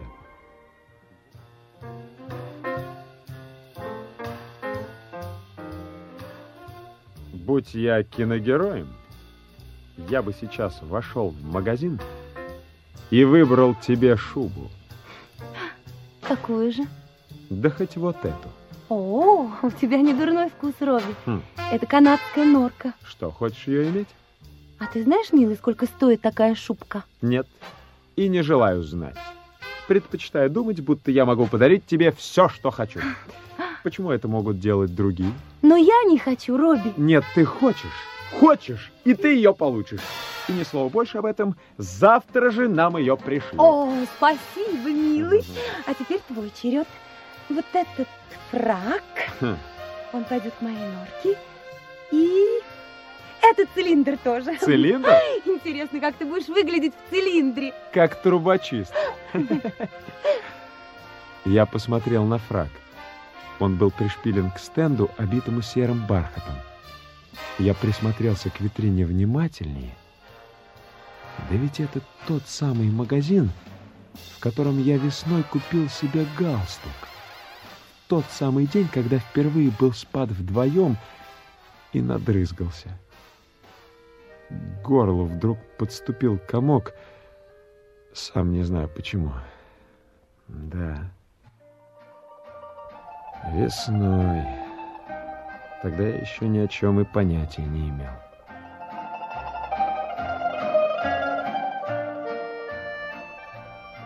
Я взял узкую ладонь Пат и прижал ее на секунду к своей щеке. Ты что, милый? Знаешь, э, к шубе надо еще что-нибудь. Одна она все равно, что автомобиль без мотора. Два-три вечерних платья. Ой, вечерние платья. Да, против этого стоять труднее. Мы выбрали три чудесных платья. Я видел, что Пат явно оживилась от этой игры. Она ушла в нее с головой, и мы стали заодно подбирать все, что к платьям необходимо. И Пат оживилась еще больше. Ее глаза загорелись. Я стоял рядом с ней, слушал, что она говорит, смеялся и думал о том, какое это все же проклятие — любить женщину и быть бедным. Ну, кажется, все. Знаешь, уж если делать что-нибудь, то до конца. Так, так, так, так, так, так, так, так, ну-ка, ну-ка посмотри вот на эту витрину ювелира. Вот, на этот изумрудный браслет и на эти кольца и сережки к нему. Робби! И не Нет, надо, не, нет, на- не надо нет, только это- спо- не надо со мной спорить. Изумруд это твой камень. В таком случае ты получишь вот эти платиновые часы. Какие? Вот эти, вот эти, вот эти. И жемчужные запонки. Так, в таком случае ты получишь все, что есть в этом магазине. Не меньше и не больше. На Хватит, меньше я хватит, не согласен. Хватит, милый, хватит. Теперь давай еще купим себе чемоданы, зайдем в бюро путешествий, а потом уложим вещи и уедем подальше из этого города, от этой осени, от этого дождя. Куда же мы отправимся? Может быть, в Египет? Или еще дальше? К примеру, в Индию или в Китай? К солнцу, милый, куда-нибудь к солнцу, на юг, к теплу. Где растут пальмы, где скалы и белые домики у самого моря, и агавы. Но, может быть, и там идет дождь. Может быть, дождь всюду. Тогда мы просто поедем дальше. Туда, где нет дождей. В тропики, в южные моря. И в Америку тоже поедем. Ха. В Кентукки, и в Техас, и в Нью-Йорк, и в Сан-Франциско, и на Гавайи, а потом дальше.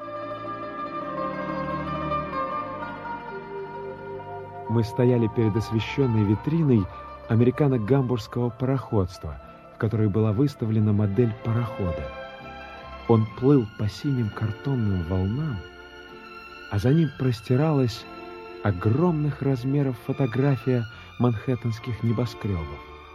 В соседних витринах были вывешены большие пестрые карты с красными линиями пароходных маршрутов.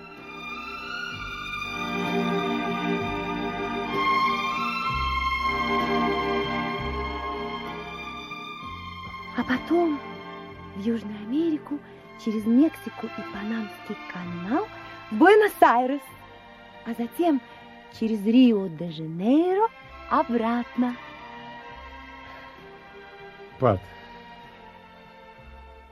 а ведь я никогда там не был. В тот раз я все насочинил. Я знаю. Знаешь? Но что ты удивляешься, Робби? Конечно, знаю. Я это сразу же поняла. Понимаешь, тогда у меня голова шла кругом. Ну, ошалел от неуверенности в себе, вот и понесло.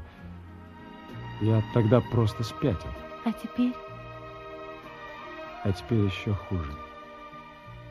Разве не заметно? Ах, милый, отчего мы не богаты?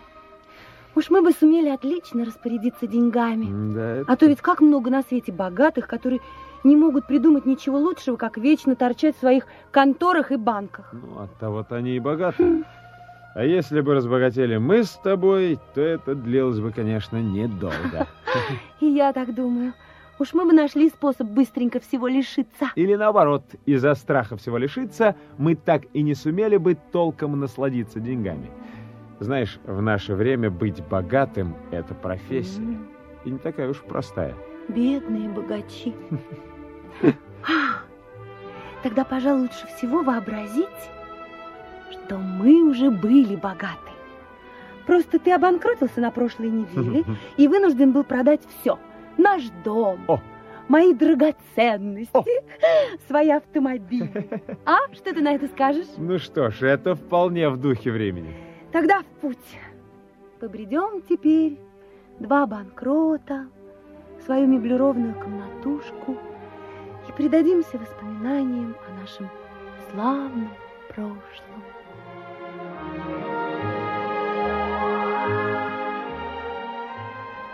Мы медленно пошли дальше по вечерним улицам. Вспыхивали все новые огни. А когда подошли к дому, мы увидели, как по зеленому небу летит самолет с ярко освещенной кабиной. Он летел одинокий и прекрасный по высокому, прозрачному, одинокому небу, как чудесная птица, мечта из старинной сказки. Мы остановились и смотрели ему вслед до тех пор, пока он не исчез.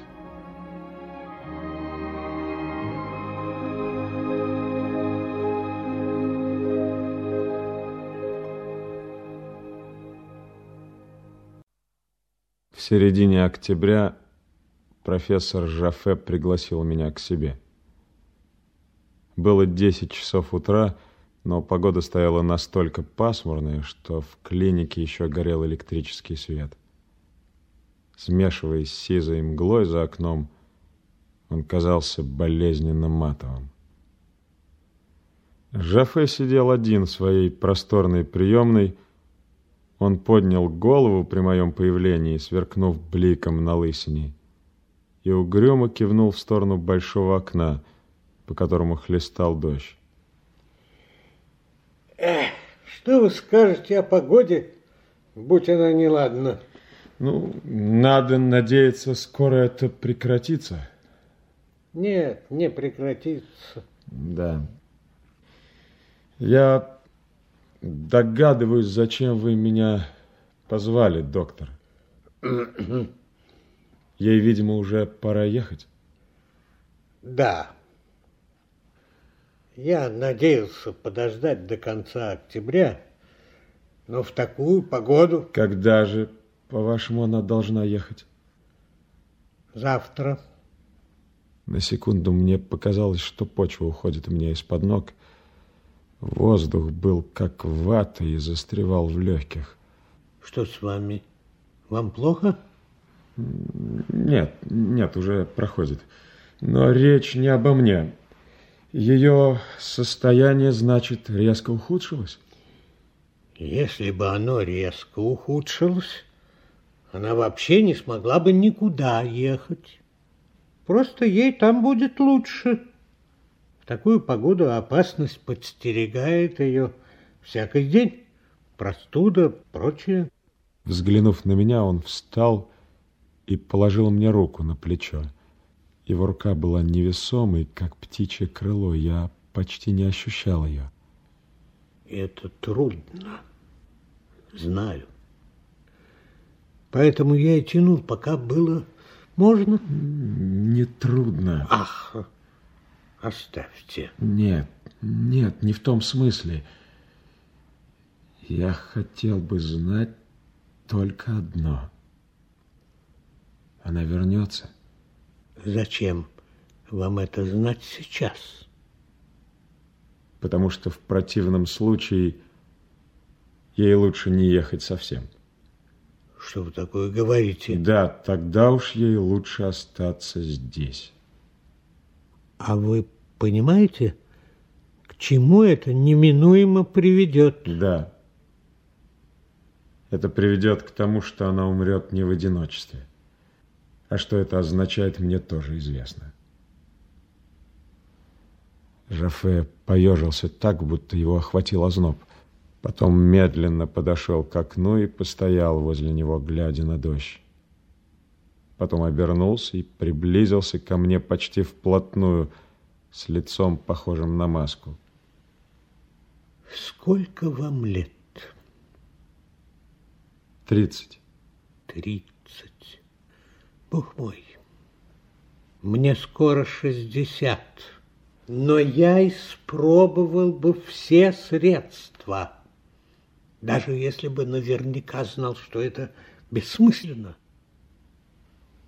Я уверен, что в горах она хорошо перенесет зиму. Только зиму?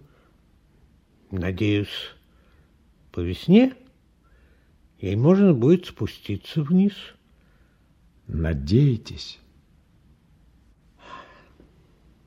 Надежда – это все. Во всех случаях жизни. Пока я не могу сказать ничего другого. Все прочее из области возможного, вероятного.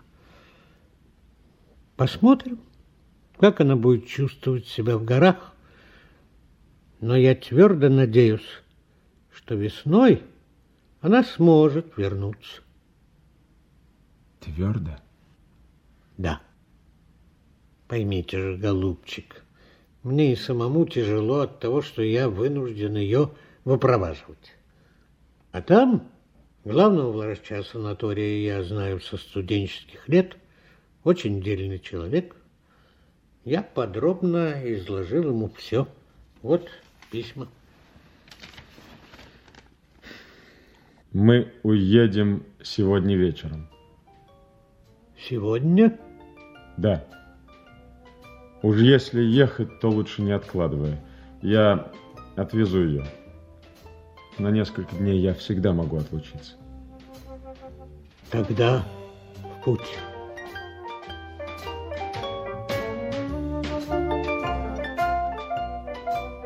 Он пожал мне руку, я направился к двери. Путь до нее показался мне очень длинным. На улице я остановился, заметив, что все еще держу письма в руке. Дождь выстукивал мелкую дробь на конвертах. Я вытер их и сунул в нагрудный карман.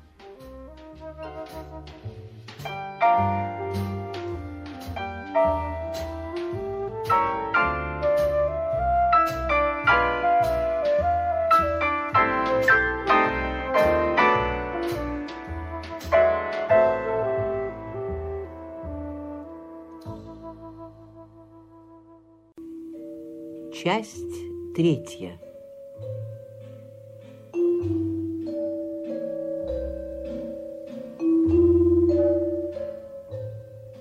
Мы готовились к отъезду. Он походил на бегство.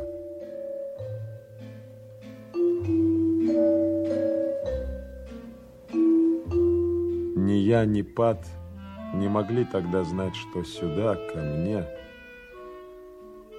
никогда уже больше не вернется.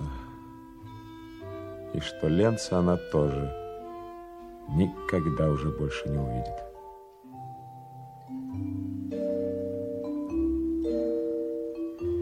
К обеду я успел сделать все, даже отправил телеграмму в санаторий. Кестер купил билеты на поезд. Я за полчаса собрал вещи, которые хотел взять с собой.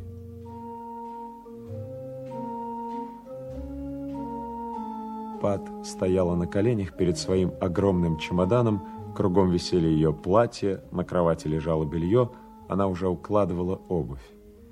Я взялся ей помогать, и к вечеру, когда стемнело, с этим было покончено. Пат села на кровать, она выглядела усталой.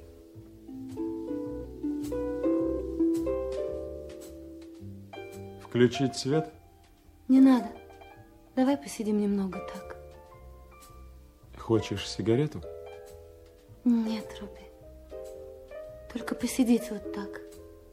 Больше ничего не хочется.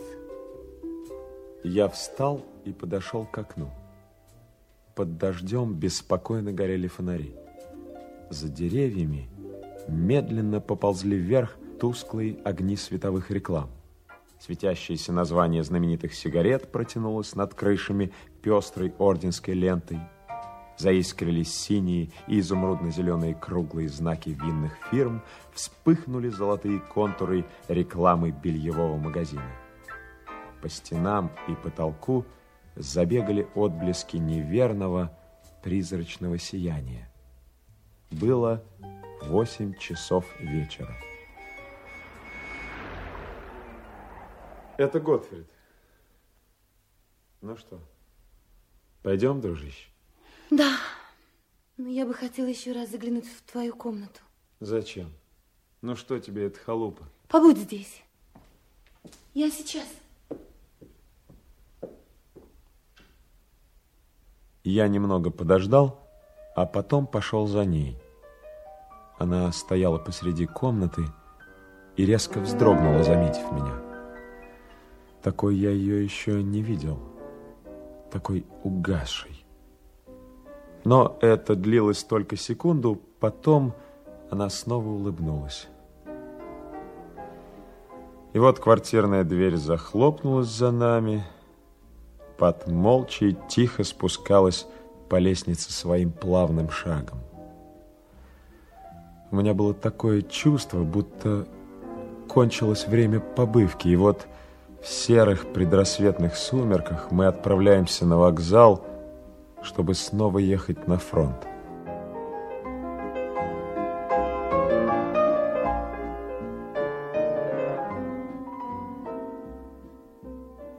Прошу, Пат, сюда. Благодарю. А где же Отто? Он уже у Альфонса. Мы ведь будем ужинать у него?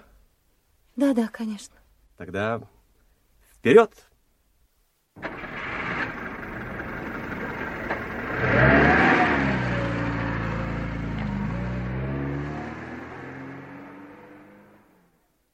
Альфонс угостил нас зайцем, нашпигованным печеными яблоками с красной капустой. А под конец завел патефон и поставил пластинку с хором донских казаков. Эх, братцы, знаете, о чем я всякий раз вспоминаю, когда это слышу? Я вспоминаю Ипр в семнадцатом году. да. А ты, Готфрид, еще помнишь тот мартовский вечер с Бельтерсманом? Да, Альфонс. Помню и вечер, и вишневые деревья. Да, да, да. Помнишь? По-моему, пора.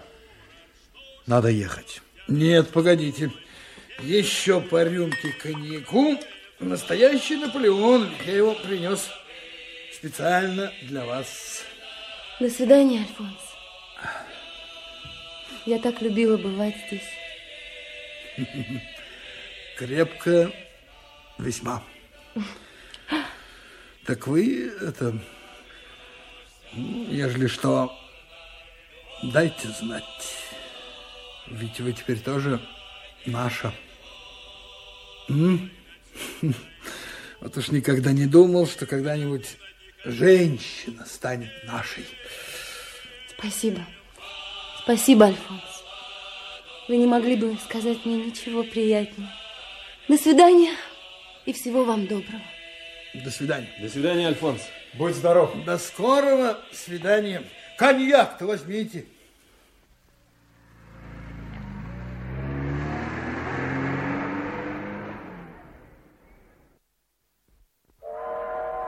Мы едва успели на поезд. Как только вошли в вагон, он тронулся. До свидания, Пат! Счастливо! До свидания. Ну, не надо плакать. Ну что веселее, все будет хорошо. Как разоримся тут, немедленно приедем к вам в горы. Хорошо. Отто лыжником, я танцмейстером, а ты, Робби, топером. Составим ансамбль и будем разъезжать по отелям. А вы будете петь, Пат. Спасибо, Готфрид. Всего доброго. До свидания.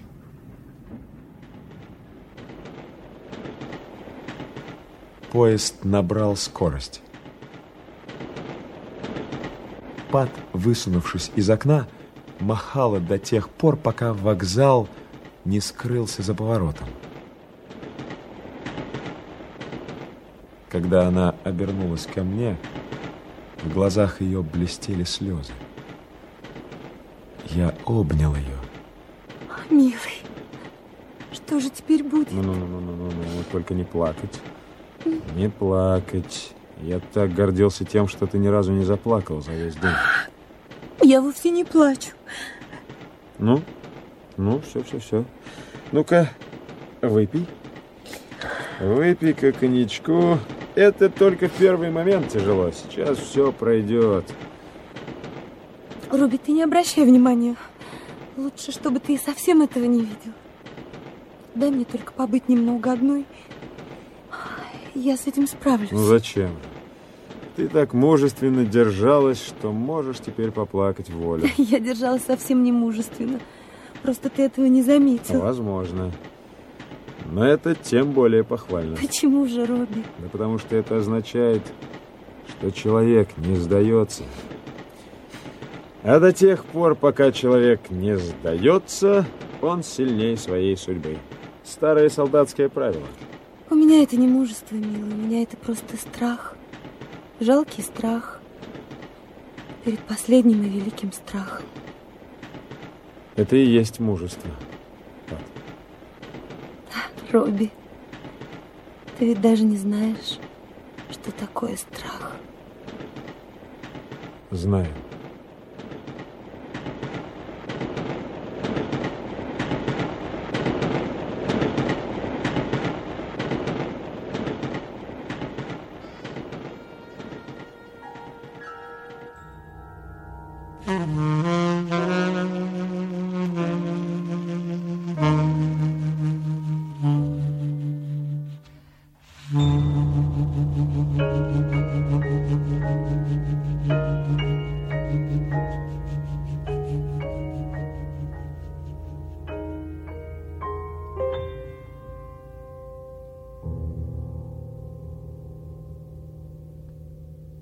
Я отвез Пат в санаторий и через неделю вернулся обратно. Прямо с вокзала я отправился в мастерскую, пришел туда вечером. Все еще лил дождь, и мне казалось, что прошел уже год с тех пор, как мы с Пат уехали. Кестер с Ленцем сидели в конторе. О, Робби, вовремя ты. А что случилось?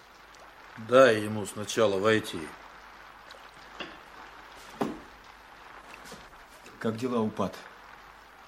Хорошо, насколько это вообще возможно.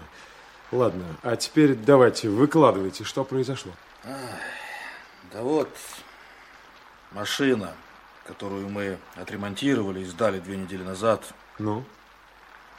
Да я вчера пошел получать за нее деньги, и тут Оказалось, что человек, которому она принадлежала, за это время разорился, и автомобиль подлежит распродаже вместе с остальными вещами. Ну, так это ведь не страшно. Ну, будем иметь дело со страховой компанией. А вот, вот и, и мы так думали. А машина-то, оказывается, не застрахована.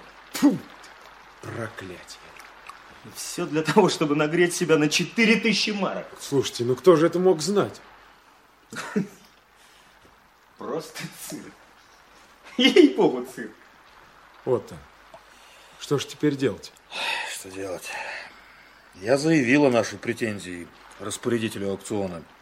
Да, знаешь, боюсь, ничего из этого не выйдет. Прогорим мы с нашей лавочкой, вот и все, что выйдет. Финансовое управление давно уже точит на нас зуб он из-за налогов. Да, да, не исключено. Ладно. Ладно, мальчики, Стойкость и выдержка в трудных ситуациях – вот что украшает солдата. И коньячок нам поможет. А? С коньячком мы способны даже на подвиг. Если не ошибаюсь, это ведь у нас последняя приличная бутылка. Подвиги, мой мальчик, уместны в тяжелые времена. У нас времена отчаянные. И единственное, что тут еще годится, это юмор. Да уж. Ну вот. А теперь я, пожалуй, оседлаю нашего Росинанта, да попробую вытрясти из него хоть немного мелочи. Он пересек темный двор, сел в такси, купленное нами недавно на аукционе, и уехал.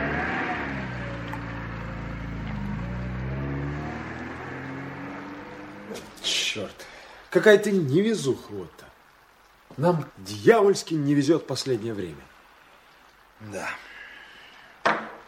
А знаешь, я приучил себя думать не более того, чем это необходимо для текущего дела. Дай бог, Робби, чтобы и на это хватало.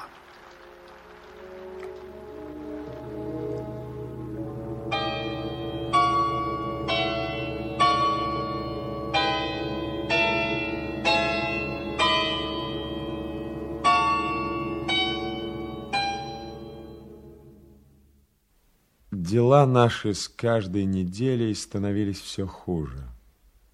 Люди ставили на зиму свои машины в гараж, чтобы сэкономить на бензине и налогах, так что ремонтные работы выпадали все реже. Ну, мы хоть и перебивались кое-как благодаря выручке от такси, но на троих этих денег было в обрез, поэтому я очень обрадовался, когда хозяин кафе «Интернациональ» предложил мне с декабря снова играть у него вечерами на пианино. В последнее время ему везло. Мало того, что в одной из задних комнат кафе проводило свои еженедельные встречи объединение скотопромышленников, этому примеру последовали сначала союз торговцев лошадьми, а там и союз друзей кремации во имя общественной пользы. Хм. Я таким образом мог переложить работу в такси полностью на Ленца и Кестера, что меня вполне устраивало, ибо по вечерам часто не знал, куда деться. Пат писала регулярно.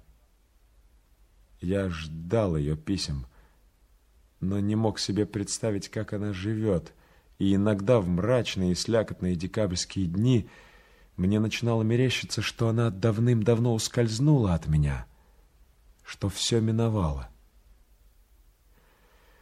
И тут уж ничто не помогало забыться, так как просиживание до утра за бутылкой в обществе скотопромышленников.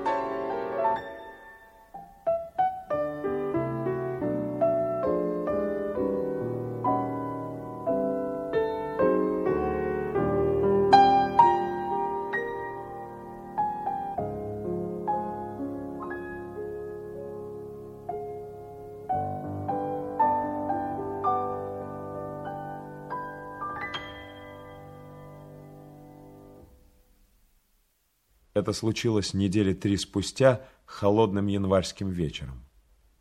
В городе было неспокойно. По улице то и дело маршировали демонстранты, одни под громовые военные марши, другие под интернационал. А там снова тянулись длинные молчаливые колонны с требованиями работы и хлеба на транспарантах. Были слышны бесчисленные шаги на мостовой, они отбивали такт, как огромные неумолимые часы. Произошло первое столкновение бастующих с полицией, во время которого 12 человек получили ранения. На улице то и дело завывали сирены полицейских машин. Я сидел в интернационале и играл с хозяином в очко. В кафе никого не было. Да, а а покоя нет как нет. Вот с самой войны никакого покоя. А ведь мы тогда только о том и мечтали, чтобы все это закончилось раз и навсегда. Мир прямо свихнулся. У меня 16. Да нет, это не мир свихнулся, а люди. 17. Банк снова мой. Добра на свете хоть завались. А большинство людей оказывается с носом, а? Вот тут вся штука в распределении. Верно, верно. Последние тысячелетия вся штука именно в этом. Вы больше не берете, нет? Нет. Хозяин открыл свои карты. Пятнадцать. Он неуверенно взглянул на меня и решил прикупить еще. Пришел туз. Он сдался. Я показал свои. У меня было жалких 12 очков. Он бы выиграл, если бы остановился на 15. Так нагло блефовать, а? Ну, я, я был уверен, что у вас ну, не меньше 18. Ну что, что, еще разок? Нет, к черту, к черту, все, все, все, я больше не играю. Все. Да и дело идет к 11. Пожалуй, надо закрывать. Ну, как знаете. Знаете, все равно уж больше никого не будет. Пора. О, вот ты. Что, в картишки играете, да? Как видишь. А что? А в залах Боруссии целое побоище. Как? Двое тяжело ранены, несколько десятков полегче. Господи. Около сотни человек арестовано. Дважды была перестрелка в северной части города. Mm. И убит один полицейский. Так вот, теперь, когда идут к концу большие митинги, я думаю, все только и начинается. Ну, а ты, Робби, ты тут закончил? Да, конечно, конечно. Как раз собирались закрывать. Ну так пойдем. Пошли. Привет. Привет, друзья. Вы поосторожней там.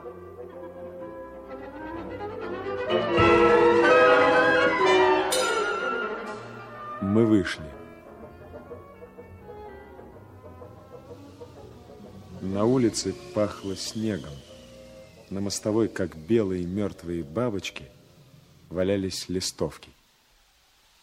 Робби, исчез Готфрид. Наверное, опять торчит на одном из своих собраний. Наверное. Я слышал, их будут разгонять, а при этом всякое может случиться. Хорошо бы выудить его оттуда, а то не равен час. Ах, знаешь ведь, какой у него характер. Через несколько минут Карл домчал нас туда, где шло одно из собраний. На улице стоял грузовик с полицейскими. Кивера были наглухо застегнуты ремешками. В свете фонарей смутно поблескивали стволы карабинов.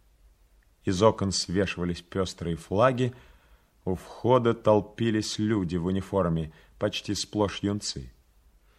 Мы купили билеты и вошли в зал. Кестер, отличавшийся острым зрением, стал внимательно рассматривать ряд за рядом. На сцене стоял коренастый приземистый мужчина, у которого был низкий зычный голос. Говорил он очень понятно, держался непринужденно, расхаживал по сцене, размахивал руками. Отпивая время от времени из стакана, отпускал шутки но потом вдруг замирал и, обратившись лицом к публике, изменившимся резким голосом, одну за другой бросал хлесткие фразы, известные всем истины о нужде, о голоде, о безработице, и тогда голос его нарастал, доходя до предельного громового пафоса при словах «так дальше жить нельзя, перемены необходимы». Я разглядывал слушателей то были люди разных профессий, бухгалтеры, мелкие ремесленники, чиновники, изрядное количество рабочих и множество женщин. Но как неразнообразны были лица, их отличали одинаковое отсутствующее выражение и одинаковые сонливые взгляды, устремленные в туманную даль, где маячили прельстительные миражи. Кестер толкнул меня в бок и показал головой в сторону выхода. Стоявшая в дверях охрана посмотрела на нас мрачно и подозрительно. В вестибюле, готовясь войти в зал, строились оркестранты. За ними колыхался лес знамен и эмблем. Мы вышли.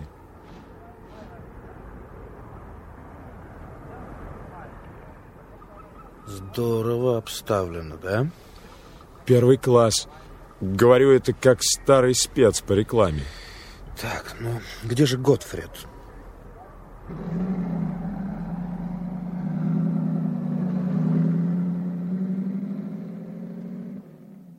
Мы проехали еще несколько кварталов и попали на другое политическое собрание. Другие знамена, другая униформа, другой зал, но в остальном все то же. На лицах – такое же выражение неопределенной надежды, веры и пустоты. Партийные секретари за столом президиума устало клевали носом.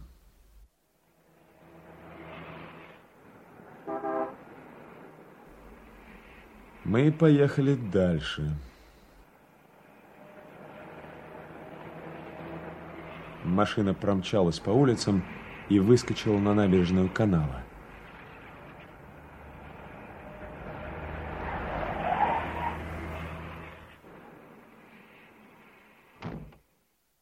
Оставив Карла под фонарем, решили пройти немного пешком, чтобы меньше привлекать внимание. На улице перед воротами огромного грязного дома казарменного типа стояли два грузовика с полицейскими. В первом дворе в углу был сооружен деревянный стенд, на котором висело несколько карт звездного неба. За столиком, заваленным бумагами, на небольшом возвышении стоял человек в тюрбане. Вокруг теснилась толпа. Слушатели молча смотрели на него теми же отсутствующими и потерянными глазами людей, ожидавших чуда, что и у посетителей собраний со знаменами и оркестрами. Астрология, хиромантия, предсказания будущего – Ваш гороскоп обойдется вам всего в 50 пфенигов. Астрология... Ну вот, а теперь я знаю, чего хотят эти люди. Не нужна им никакая политика, им нужно что-то вроде религии. Ну, конечно, конечно. Они хотят снова во что-нибудь верить. Все равно во что. Вот потому-то они такие фанатики. Во втором дворе мы обнаружили пивную, в которой проходило собрание. Все окна были освещены. Внезапно там раздался какой-то шум, и тотчас же, как по команде, откуда-то сбоку во двор вбежало несколько молодчиков в кожаных куртках. Пригибаясь, они под окнами пивной проскользнули к входной двери. Передний рванул ее, и все устремились внутрь. В зале поднялся рев и грохот. В следующее мгновение раздался звон стекла, и кто-то вылетел из окна. Тут же распахнулась дверь, и через нее во двор стала вываливаться плотно сбившаяся толпа людей. Передних сбивали с ног, задние падали на них. Затем из пивной выкатилась вторая группа. Люди с ожесточением вцеплялись друг в друга, дрались ножками стульев и пивными кружками. В дверях пивной уже застрял новый клубок людей. Среди них, метрах в трех от себя, мы вдруг увидели всклокоченную соломенную шевелюру Готфрида, в которую вцепился какой-то лихой усач. Кестер пригнулся и исчез в людском месиве. В следующее мгновение я увидел, как Отто тащит Ленца за шиворот. Раздались пронзительные свистки, замелькали черные кивера. Полиция оцепила двор. Скрываясь от облавы, мы кинулись к темному подъезду, бежали вверх по лестнице. Вскоре внизу все стихло. Полиция отбыла, двор опустел. Мы подождали еще немного, спустились вниз и пересекли двор. Покинутый всеми астролог стоял у карт звездного неба. Не желаете получить гороскоп, господа? Или, может быть, узнать будущее по руке? Ну что? Ну что? Валяй! А? Мне будущее по руке. Так, так, так, так, так. У вас порог сердца. Чувства у вас развиты сильно, но линия разума очень коротка. Зато, зато вы музыкальны. Ага.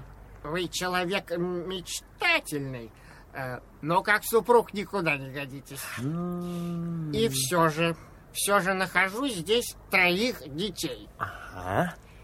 Вы дипломат по натуре, Ага. у вас скрытный характер, Так. А жить будете долго, лет до 80. Вот это верно. А? Моя матушка тоже всегда говорила, кто зол, тот проживет Ну, ну, долго. вот видите, видите. Мораль это человеческая выдумка, а вовсе не сумма жизненного опыта. Получите. Спасибо, спасибо. Он заплатил астрологу, и мы пошли дальше. Улица была пустынна. По другой ее стороне навстречу нам шли четверо молодых парней. Один из них был в новеньких кожаных крагах светло-желтого цвета, остальные в сапогах военного образца. Они внезапно остановились и уставились на нас. В следующее мгновение малый в крагах бросился через дорогу к нам. Прогремели два выстрела. Он отскочил в сторону, и вся четверка пустилась на утек. Я, я увидел, как Кестер хотел было рвануться за ними, но тут же как-то странно осел, издал дикий сдавленный вопль и, выбросив вперед руки, попытался подхватить Ленца, рухнувшего на брусчатку. Сначала мне показалось, что Ленц просто упал. Потом я увидел кровь. Кестер распахнул куртку и разодрал на Ленце рубашку. Кровь хлестала струей. Я зажал рану носовым платком. Кестер побежал за машиной. Лицо Ленца посерело, глаза были полузакрыты, веки не шевелились. Одной рукой я поддерживал его голову, другой крепко прижимал платок к ране. Я стоял возле него на коленях, пытаясь уловить хоть вздох или всхрип, но не слышал ничего. И кругом тишина, нигде ни звука. Бесконечная улица, бесконечные ряды домов, бесконечная ночь. Я слышал только, как на камне тихо струилась кровь.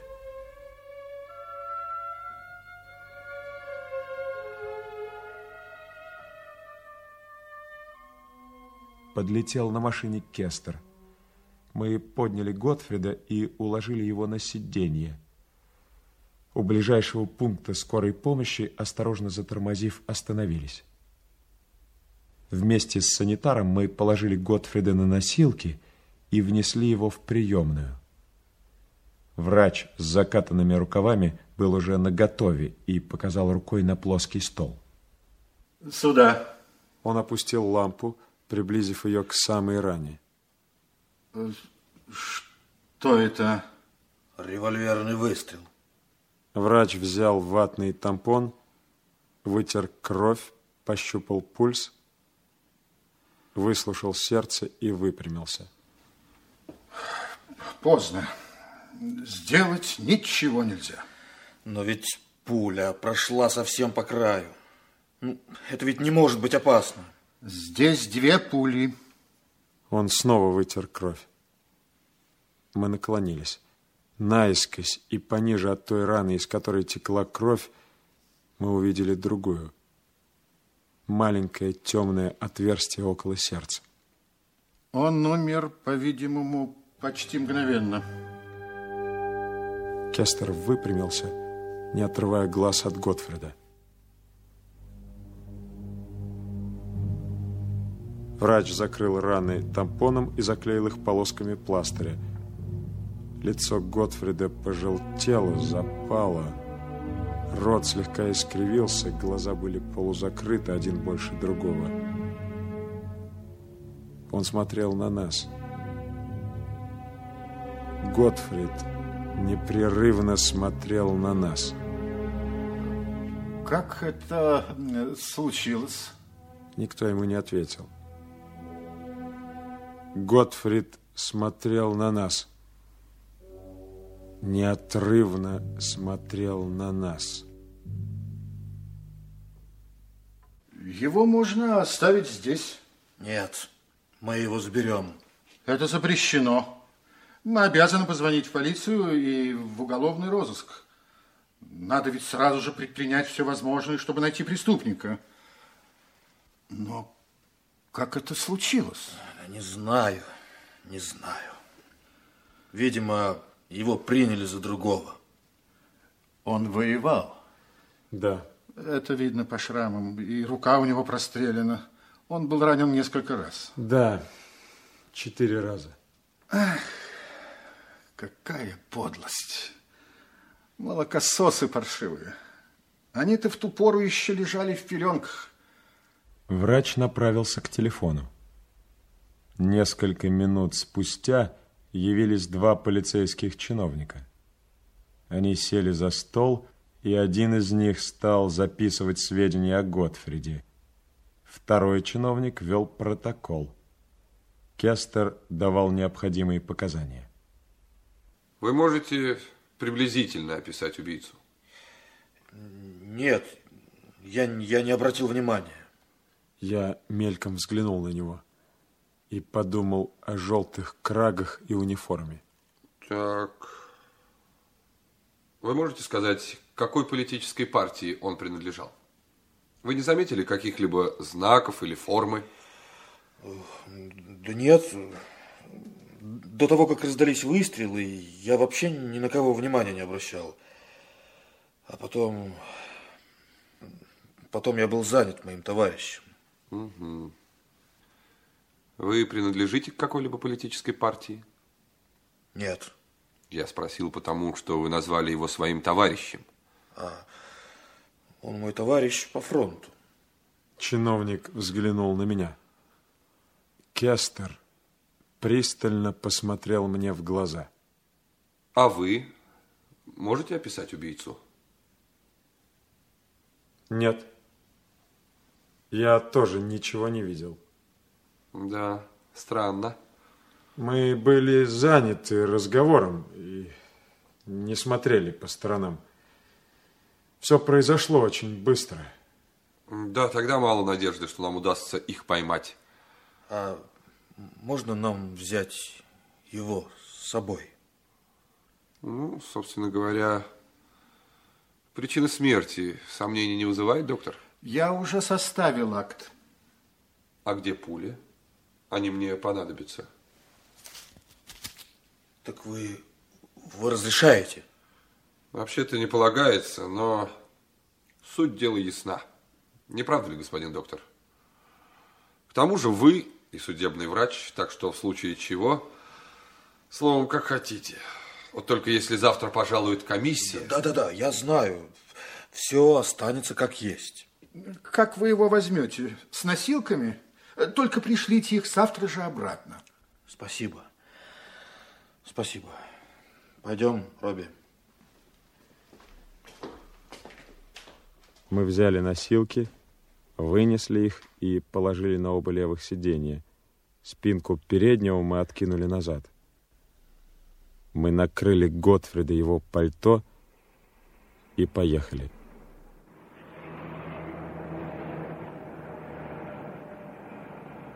Молодец, Роб. Молодец, ты меня понял. А я тебя нет. Почему ты не сообщил его приметы этим, этим парням из полиции? Ведь мы-то его достаточно хорошо разглядели. Почему? Да потому что это дело наше, а не полиции. Неужели ты думаешь, что я отдам его полиции?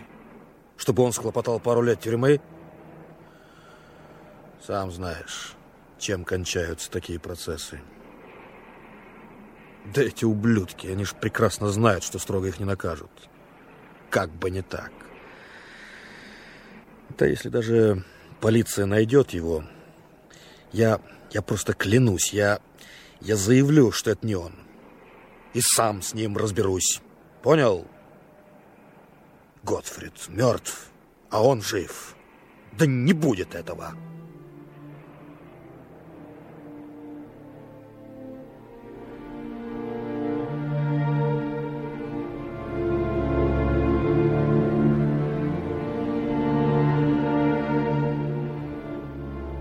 Похороны состоялись в ясный солнечный день.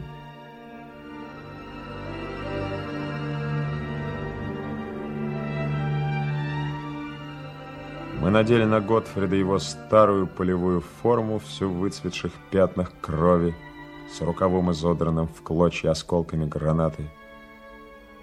Сами прибили крышку гвоздями и снесли гроб вниз по лестнице.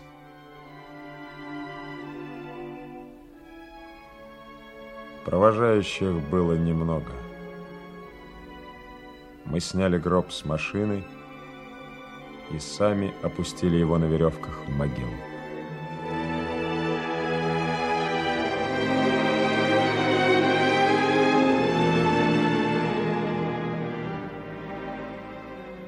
Скопанная земля источала острый запах. В одном из комьев копошилась белая личинка. Вот завалит сейчас могилу, подумал я.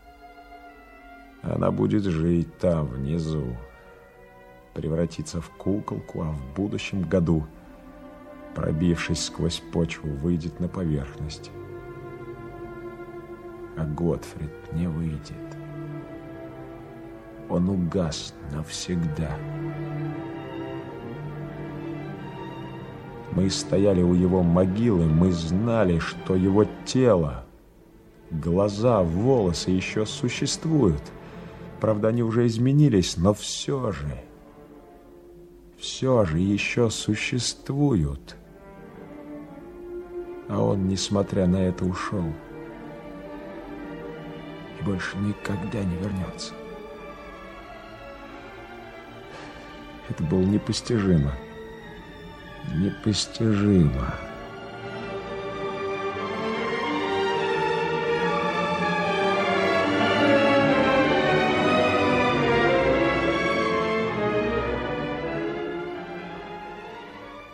Комья земли захлопали по крышке гроба. Могильщик раздал нам лопатой, и Кестер, Альфонс и я стали закапывать Готфрида, как закапывали когда-то своих товарищей там, на фронте. В ушах моих вдруг зазвучала старая солдатская песня. Старая печальная солдатская песня, которую он любил напевать.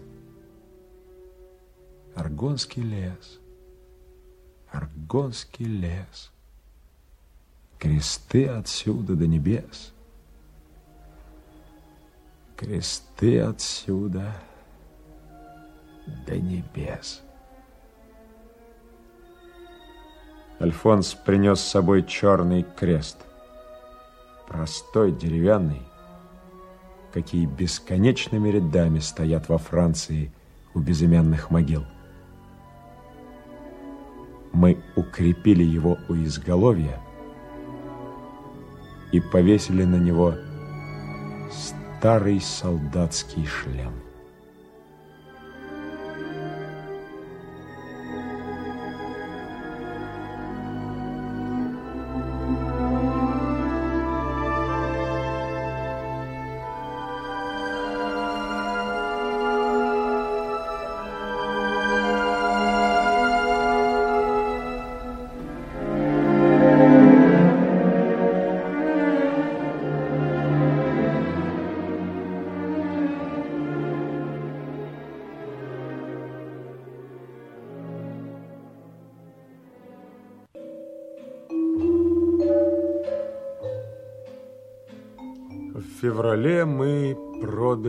Нашу мастерскую.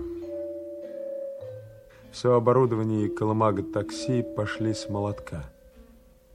Карла мы продавать не стали. Он стоял поблизости в гараже.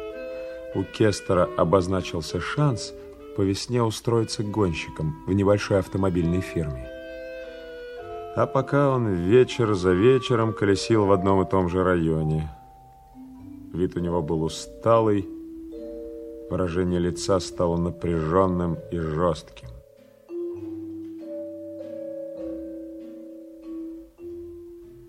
Кестер давно уже знал фамилию типа, убившего Готфрида.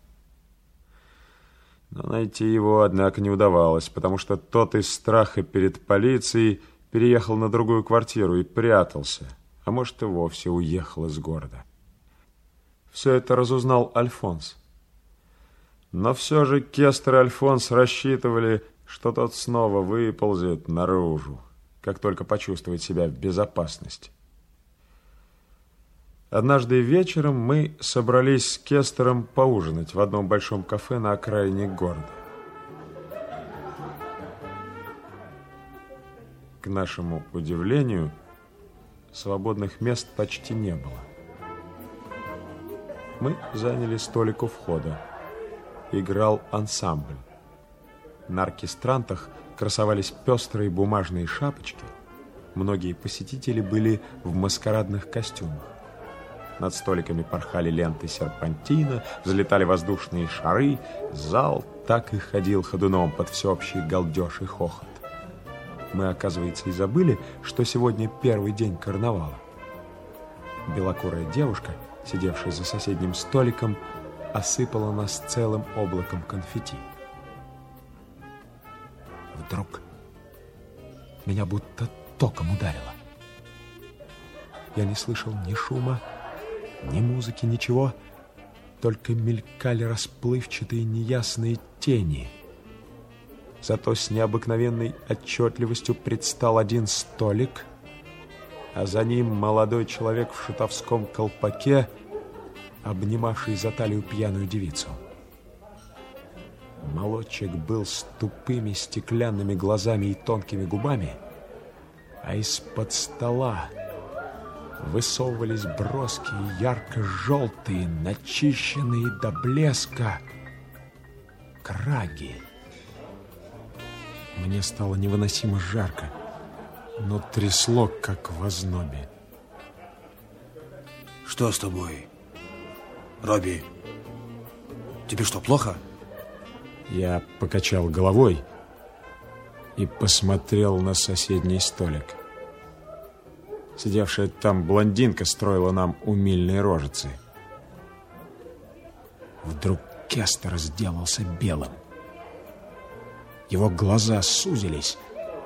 Он наклонился ко мне. Да? Да. Где? Я взглянул в ту сторону, где сидели желтые краги. Но тут в проходе столпилось несколько пьяных мужчин, они пытались взгромоздить на стол какую-то дамочку и требовали, чтобы она им спела. Та отбивалась, визжала. Кестер медленно поднялся. Я готов был броситься за ним. Он отмахнулся одной кистью руки и пошел вперед. Дамочка, которую уговаривали спеть, опрокинула столик, и вся компания повалилась на пол – Кестер остановился, ожидая, когда освободится проход. Какая-то женщина повисла у него на шее, нахлобучив ему на голову красно-зеленый бумажный колпак. Но в ту же секунду она отвалилась, озадаченно уставившись на него. Обойдя весь зал, Отто вернулся. Я снова посмотрел в сторону того столика. Он был пуст. Кестер окликнул Кельнера, проходившего мимо с тяжело нагруженным подносом, и спросил, есть ли здесь еще один выход. Тот кивнул подбородком в сторону зала, которая смотрела окнами на Гарденбергштрассе.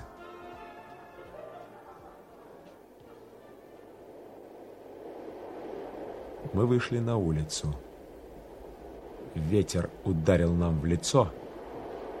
После душного кафе он показался нам ледяным. Уполз. Ну ничего, ничего.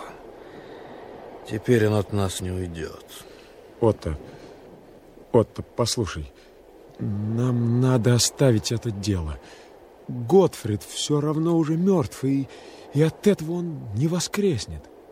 Робби, не знаю точно, сколько человек я убил, но всегда помню, знаешь, одного мальчишку, англичанина. У него патрон застрял в стволе, и он ничего не мог сделать. Я летел вплотную за ним и ясно видел перепуганное детское лицо и глаза. Глаза Робби, застывшие от ужаса. И вот в это перепуганное, беспомощное, симпатичное детское личико я почти в упор всадил целую пулеметную очередь, так что череп разлетелся, как куриное яйцо. А ведь, Робби, я даже не знал этого малого. И ничего плохого он мне не сделал. Да. Так вот в тот раз я долго не мог успокоиться, пока не заглушил совесть этой проклятой присказкой. Война есть война. И вот что я тебе скажу теперь. Если я не прикончу подлеца, убившего Готфрида, пристрелившего его походя, как собаку, значит, вся та история с англичанином была страшным преступлением. Понимаешь? Ты можешь это понять? Да, Отто. А теперь иди домой. Я хочу довести дело до конца. Оно стоит передо мной, как стена. Я не могу идти дальше, пока не свалю ее. Нет. Я не пойду домой. Раз уж так, будем вместе. Их ведь было несколько. Не мели чушь. Ты мне не нужен. Понимаешь? Я буду на чеку под королю его одного, совсем одного. Да ты не беспокойся. И он тут же умчался.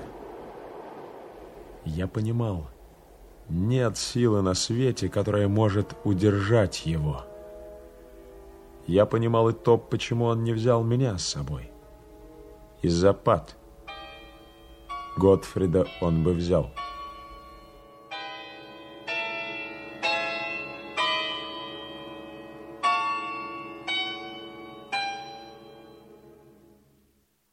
Я пошел к Альфонсу. Хотелось посоветоваться, прикинуть наши возможности. Но Альфонса на месте не оказалось.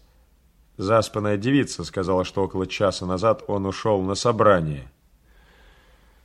Трактир был пуст, и я сел за столик и стал ждать.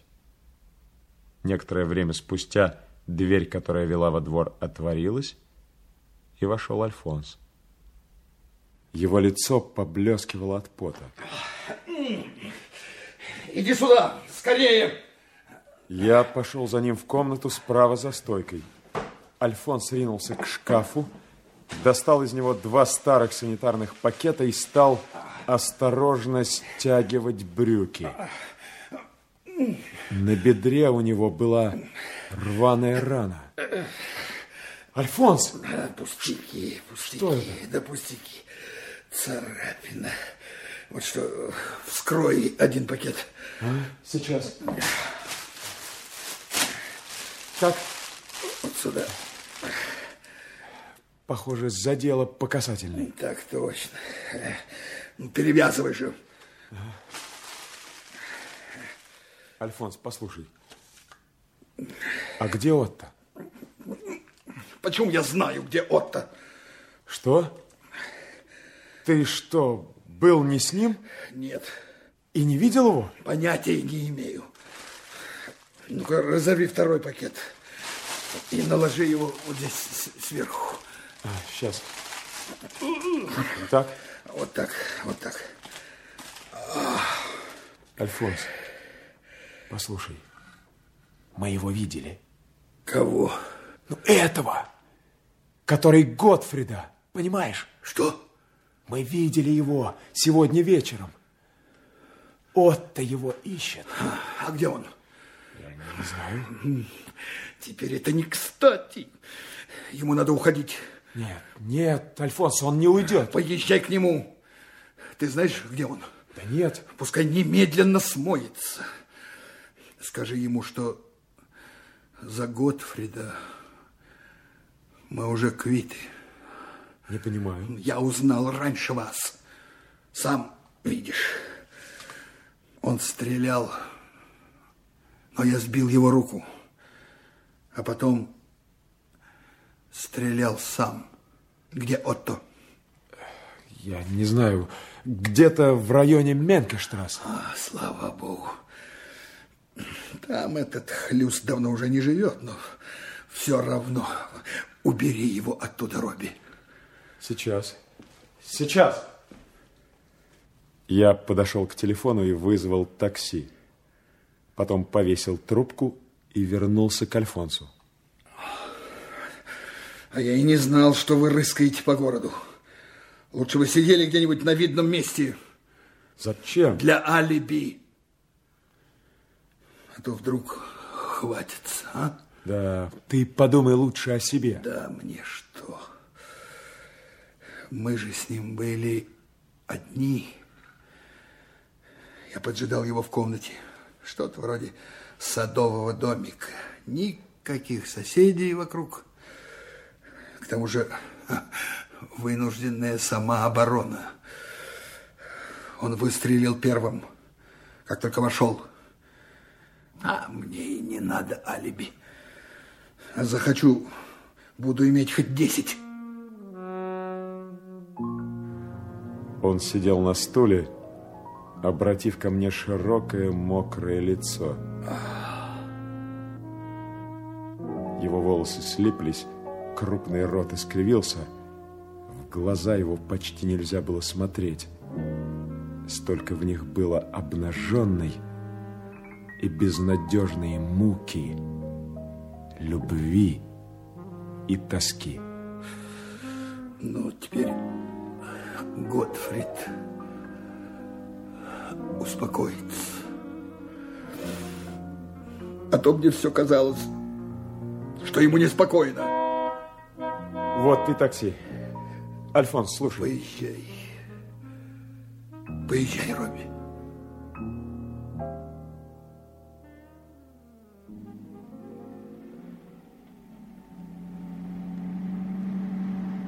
Мы проехали по Менкештрассе и по прилегающим к ней улицам. На одной из них в неприметном месте стояла наша машина.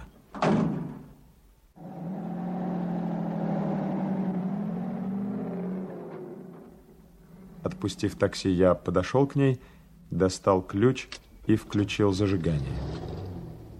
Выбрался на Менкештрассе и медленно на третьей скорости поехал по ней. А когда развернулся и также медленно поехал обратно, то увидел на углу Кестера.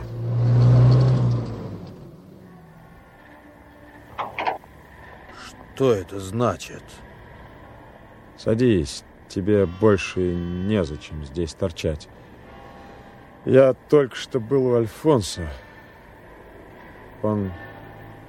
Он уже встретил его. И? Да. Кестер молча залез в машину. За руль он не сел, а как-то съежившись, устроился рядом со мной.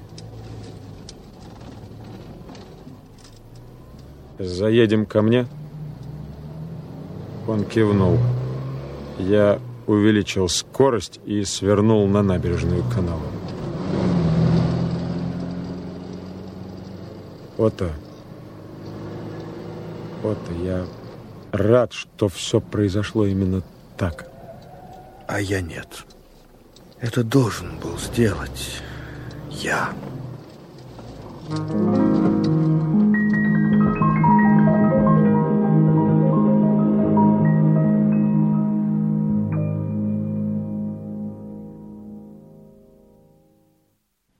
доме, где я снимал комнату, еще горел свет.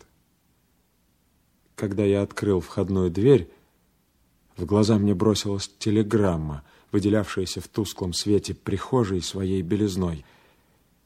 Я сорвал наклейку, сердце сдавило, буквы расплылись, разбежались, но вот снова собрались вместе. Я облегченно вздохнул, успокоился и показал телеграмму Кестеру. Ну, слава богу. А я уж подумал... Там было только три слова. Робби, приезжай скорее.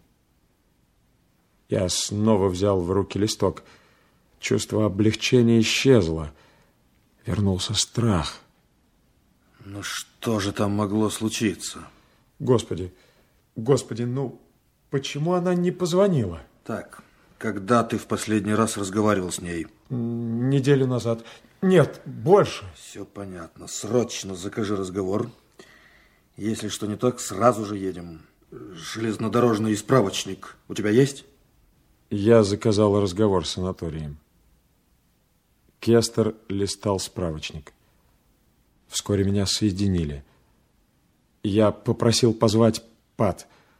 Через минуту дежурная сестра ответила, что фрау Хольман подойти не может, Несколько дней назад у нее было небольшое кровотечение, и пока еще держится температура.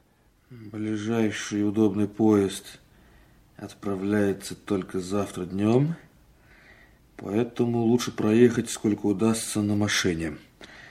Да, а там пересесть на проходящий поезд. Так мы наверняка выгодаем несколько часов. Через полчаса город остался позади, и нас окутало бездонное молчание ясной лунной ночи. Шоссе белой лентой убегало к горизонту. Было так светло, что мы ехали без фар. Звук мотора напоминал глухой органный бас. Он не разрывал тишину, а делал ее более ощутимой.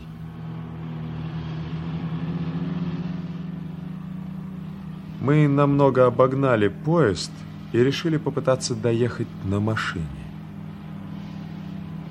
До гор мы добрались уже в сумерках.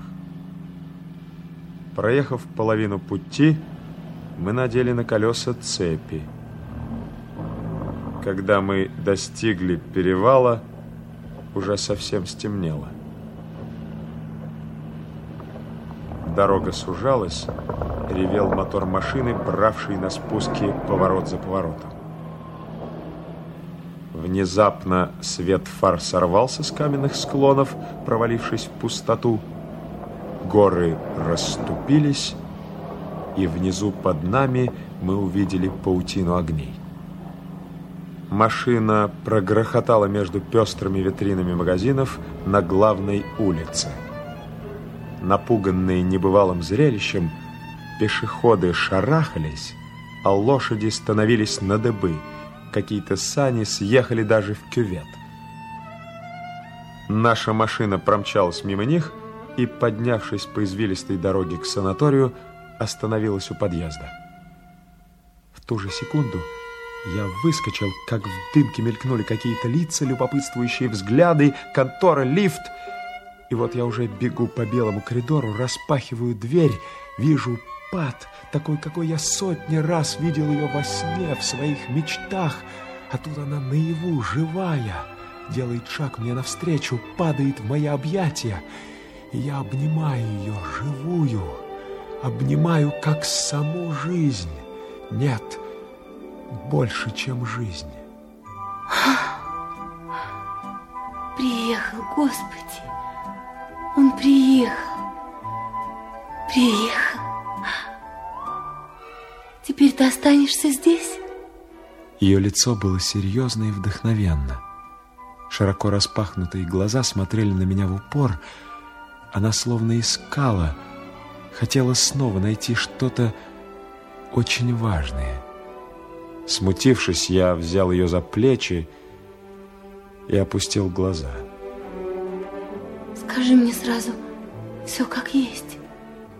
Я хотел ответить, что через несколько дней мне, по всей вероятности, придется уехать, потому что у меня нет денег, чтобы остаться. Но мне это оказалось не по силам. Я не мог, не мог ей это сказать когда она на меня так смотрела. Ты уедешь? Скажи. Скажи, чтобы я знала. Нет, нет, не уеду. Ну, что ты. Я останусь здесь до тех пор, пока мы не сможем уехать вдвоем. О, Господи! Иначе я бы не вынесла. Я попытался разглядеть через ее плечо цифры на температурном листке, который висел над изголовьем постели. Заметив это, она быстро сорвала листок, скомкала его и бросила под кровать. Теперь это уже не важно. Ну, а что говорит врач? Ой, лучше не спрашивай о такой ерунде. Вообще, ни о чем больше не спрашивай. Ты здесь. И это самое главное. Может быть, от того, что я давно не видел ее, она показалась мне совсем не такой, как раньше. Она была уже не просто красивой девушкой, которую нужно лелеять. В ней появилось что-то такое, чего я раньше не замечал. Например, я никогда не мог быть уверенным в том, что она меня любит. А теперь... Теперь это было так очевидно. Теперь в ней было больше жизни, больше тепла, чем когда-либо прежде. Но странным образом и больше тревоги.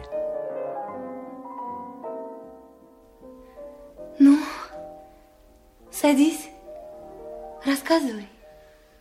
Пат, Пат, там внизу Кестер. Кестер? Да, нам нужно подумать о ночлеге. А где Ленц? Ленц? Ленц остался дома. Ой, как жалко. Да. Да, ты потом спустишься или нам подняться к тебе? Нет, нет, нет, я спущусь. Хорошо. Мы что-нибудь выпьем в баре за ваш приезд. Она подошла к шкафу, чтобы достать платье. Я воспользовался моментом и, вытащив из-под кровати бумажный шарик, сунул его в карман. Робби, я так много хотела сказать тебе. Пат, Пат, дружище. Давно я этого не слышала.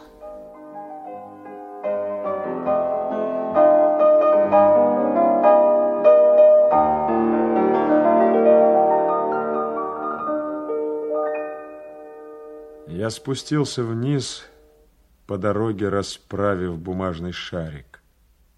Кестер уже выгрузил чемоданы. Робби, нам отвели две смежные комнаты. Вон, во флигеле. Это по той лестнице. Вот. Взгляни. Температура так и скачет. Спроси завтра врача. Сама по себе кривая и еще ни о чем не говорит. Да, ну, мне-то она говорит достаточно. Ладно. Когда мы поедем обратно? Э, Я думаю выехать завтра вечером или послезавтра утром. Ну, а тебе нужно остаться. Хм. Каким образом? Денег у меня дней на десять, не больше. И запад оплачен только до пятнадцатого. Нет. Нет, тот-то я должен вернуться, чтобы зарабатывать. Здесь-то вряд ли кому понадобится такой неважный топер. Робби, я достану тебе денег. Послушай, но я-то знаю, сколько у тебя их осталось от аукциона. Меньше трех сотен. Да не о них речь. Но я добуду еще. Не, не беспокойся. Через неделю ты их получишь. Ожидаешь наследства? А, Что-то вроде этого. Ладно, положись на меня.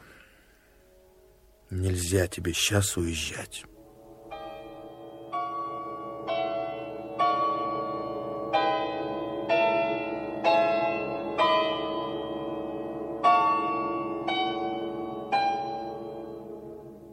На другой день я побывал у главного врача. Кестер дожидался меня в ресторане.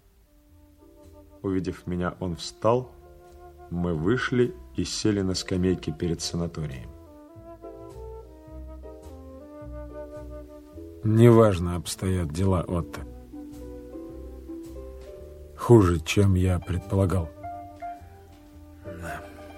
А что говорит главный врач? Да, его объяснение сплошной туман со множеством оговорок. Но вывод ясен, стало хуже. Впрочем, он утверждает, что стало лучше. То есть? Ну, он говорит, что если бы она оставалась внизу, то уже давно не было бы никакой надежды. А здесь процесс развивается медленнее. Вот это он и называет улучшением. А что еще он говорил? Да, объяснил, почему вдруг так распространилась эта болезнь. У него полно пациентов такого же возраста. Последствия войны. Понятно. Недоедание в годы развития организма. Но мне-то какое до этого дело? Он, конечно, сказал мне, что чудеса при этой болезни случаются часто. Процесс иногда неожиданно прекращается, замораживается, и люди выздоравливают. Иной раз те, которых считали безнадежными. Но я в чудеса не верю. Вот что, Робби, она не должна ничего замечать.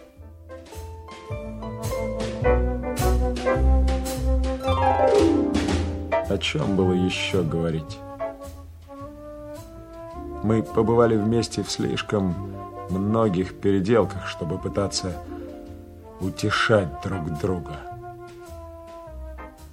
Я ни о чем не думал. Я даже не чувствовал отчаяния. Совершенно оттупел, почерствел, помертвел.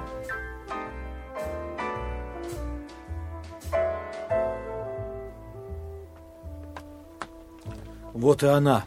Да. Hello! Привет, Отто. Привет, Пат. Ой, я немножко захмелела от солнца. Каждый раз, когда полежу на солнце, качаюсь, точно старый морской волк. Все последнее время она должна была находиться в санатории, и сегодня впервые вышла. Как бы мне хотелось снова посидеть в машине и немножечко покататься. Ну так нет ничего проще. Да? Как ты думаешь, Отто? Конечно, конечно.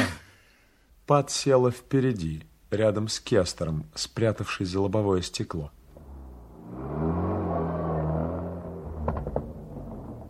Фыркая, отстреливаясь и ворча, Карл пополз вниз в деревню. День клонился к вечеру, долина была залита багровым сиянием закатывающегося светила. Машина взяла гребень первого подъема. Кестер остановился. Вид отсюда был потрясающий. Вчера, когда мы с грохотом пробивались сквозь синий стеклянный вечер, мы следили только за дорогой и ничего этого не видели. Так далеко от поселка я еще никогда не забиралась. Эта дорога ведет и к нам домой? Да.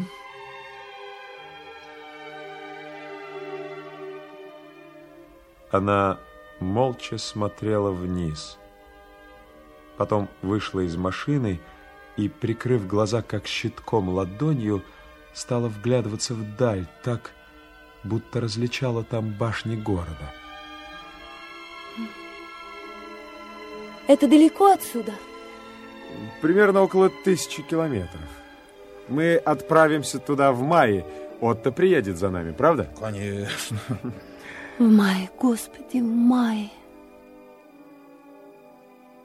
Она взглянула в мою сторону, и внезапно лицо ее сжалось, как от удара. Я сразу понял, что она все знает. Знает, что никогда больше не переедет через этот неведающий пощады горный хребет на горизонте. Знает и хочет скрыть это от нас, так же, как мы от нее. И вот на один только миг, на один лишь миг она потеряла контроль над собой и из глаз ее хлынула вся боль и скорбь мира.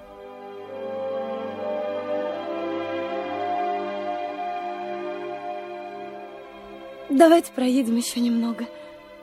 Спустимся еще чуть-чуть вниз. Ну что ж, давайте, проедем.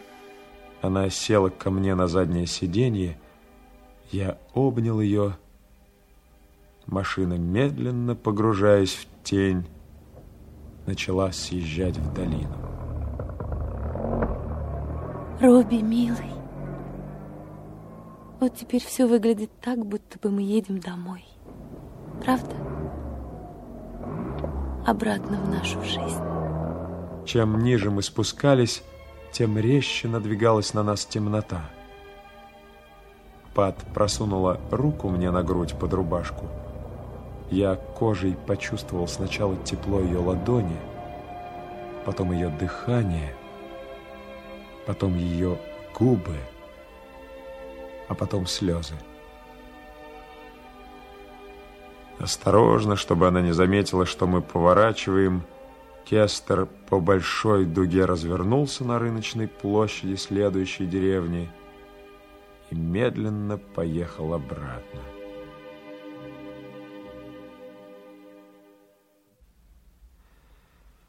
Час спустя я сидел в холле. Пат была у себя в комнате, а Кестер пошел на метеостанцию узнать, ожидается ли снегопад. Наступили мутные потемки. Луну заволокло. Немного погодя, Кестер вернулся с метеостанции. Я должен ехать, Робби. Барометр падает, ночью, по всей вероятности, пойдет снег – и тогда мне завтра уже не пробиться. Нет, нет, сегодня вечером я должен еще проскочить. Ну, ничего не поделаешь. Но мы еще поужинаем вместе. Да, конечно. Мы вошли в зал, и по пути я зашел за пад. Поели мы в торопях, так как небо стремительно заволакивало тучами. Кестер выехал на Карле из гаража и остановился у главного подъезда. Ну, будь здоров, Робби. И ты, Отто. До свидания, Пат. Весной обязательно приеду за вами. Прощайте, Кестер. Я так рада, что еще раз повидала вас. Передайте от меня привет Готфриду Ленцу. Хорошо, передам. Она не отпускала его руку. Ее губы дрожали. И она вдруг шагнула к нему и поцеловала. Прощайте, Отто. Лицо Кестера вспыхнуло, будто факел. Он еще хотел что-то сказать, но... Но только круто повернулся, прыгнул в машину, одним рывком бросил ее вперед и, не оглядываясь, помчался вниз по серпантину. Мы смотрели ему вслед. Прогрохотав по главной улице поселка, машина, как одинокий светлячок, стала карабкаться на подъем, выхватывая мутными фарами клочья серого снега. На вершине она остановилась, и Кестер помахал нам, выйдя из машины на свет фар. Потом он исчез, а мы еще долго слышали постепенно затихавшее жужжание мотора.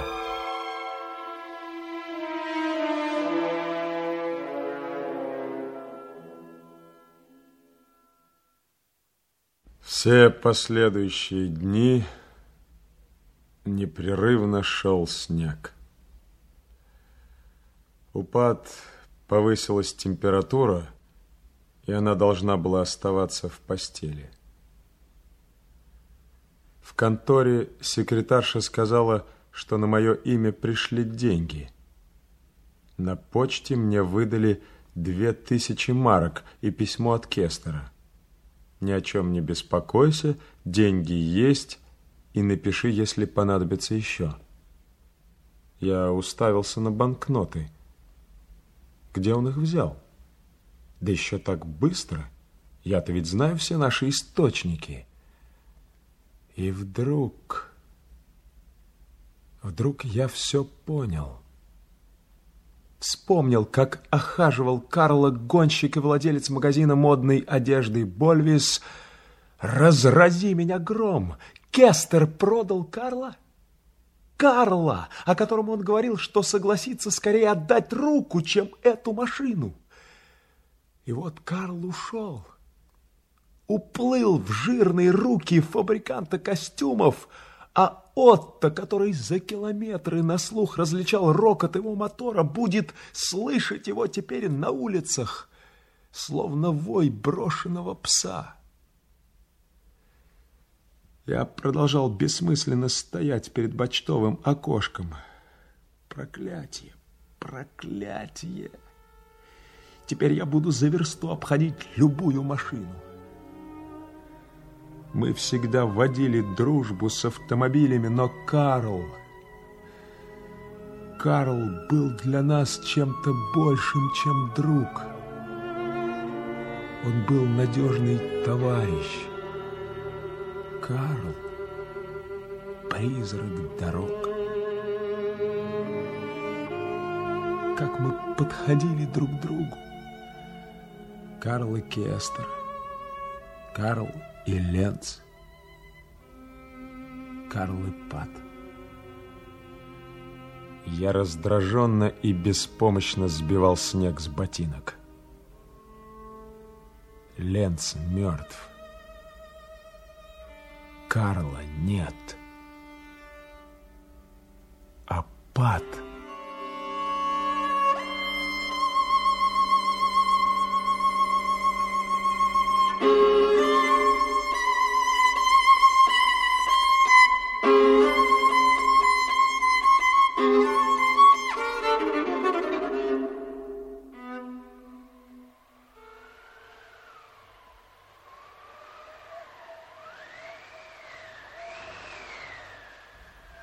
долину ворвалась слякотная, вся в лужах оттепель. Ветер скребся в окна, давили низкие тучи, снег начал сдвигаться. По ночам грохотали обвалы, и больные санатория, взвинченные, возбужденные, не могли заснуть и лежали, прислушиваясь. На укрытых от ветра склонах зацвели крокусы, а на дороге наряду с санями появились первые повозки на высоких колесах. Пад заметно слабела. Она уже не могла вставать. По ночам у нее часто бывали приступы удушья, тогда она вся серела, от смертельного страха. Я сжимал ее влажные, бессильные руки. Робби, я очень хотела бы иметь от тебя ребенка. Знаешь, раньше я даже не могла себе этого представить. А теперь я часто об этом думаю.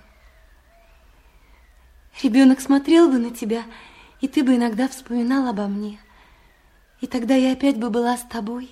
У нас еще будет ребенок, Пат, когда ты выздоровеешь. Но это должна быть девочка, которую мы тоже назовем Пат.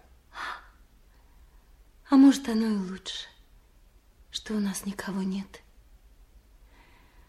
А когда будешь меня вспоминать, вспоминай только о том, как нам было хорошо вместе, и больше ни о чем. Не печалься обо мне. Меня печалит, когда ты так говоришь, пап. Знаешь, когда лежишь вот так и думаешь, многое из того, что было раньше незаметным, кажется необычайным. И знаешь, чего я теперь просто не могу понять? Вот двое любят друг друга так, как мы. И все-таки один умирает. Дружище, ну, так всегда бывает в жизни. Нет. Но нам с тобой до этого далеко, правда? Нет, нужно, чтобы умирали только одинокие. Или когда ненавидят друг друга. Но не тогда, когда любят. Хм. Да, Пат, если бы мы с тобой создавали этот мир, он выглядел бы лучше. Лучше. Хм, правда? Да, милый. Уж мы бы не допустили такого. Если бы только знать, что потом. Робби, ты веришь, что потом еще что-то есть? Конечно. Конечно. Жизнь так плохо устроена, что она просто не может на этом закончиться. Неправда, милый. С нами все-таки хорошо получилось. Ведь лучше даже и быть не могло. Только недолго. Слишком недолго.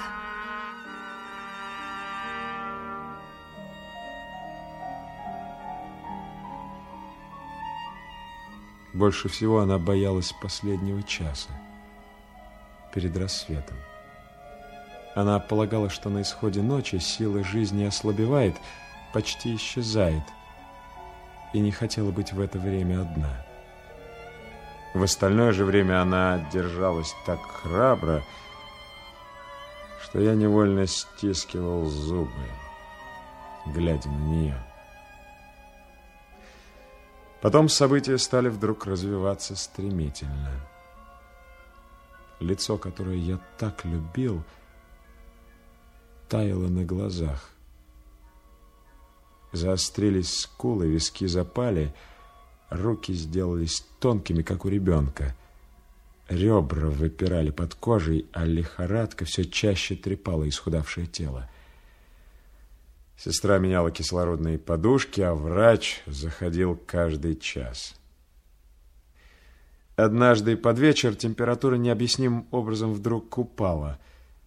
Пат пришла в себя и долго смотрела на меня. Тебе надо уехать, милый. Почему? Разве ты меня больше не любишь? Тебе нельзя больше смотреть на меня.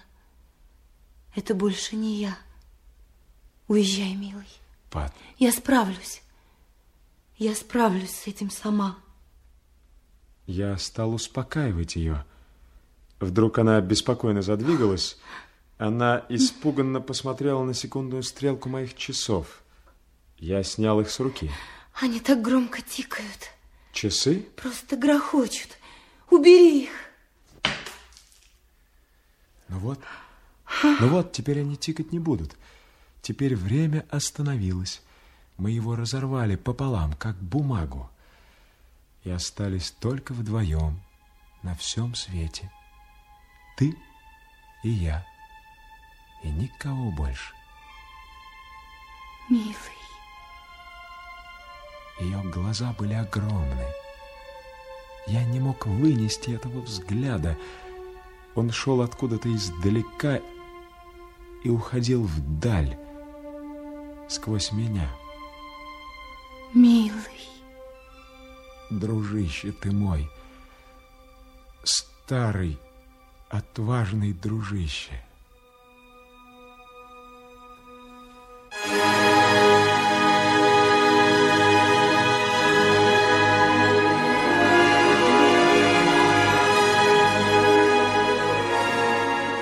Она умерла, как и боялась, в последний час ночи, перед рассветом. Умерла тяжелой, мучительной смертью. И никто не мог облегчить ее мук. Она умерла? Нет. Она еще крепко держит мою руку.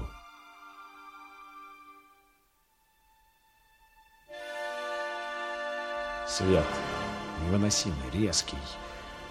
Люди, врач. Я медленно разжимаю пальцы, и рука пад падает. Кровь, застывшие в муках глаза,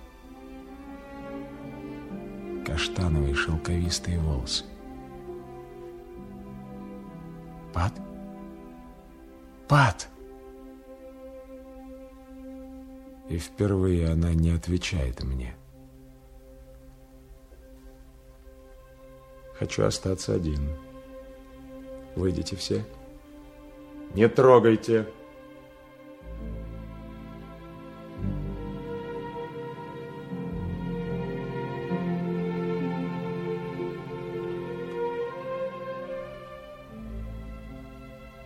Я был как из дерева. Причесал ее, накрыл одеялами, сидел рядом и не мог ни о чем думать. Только сидел и смотрел на нее. Я видел, как изменялось ее лицо, а я все сидел, смотрел и не мог ничего с собой поделать. Потом наступило утро. Утро без нее.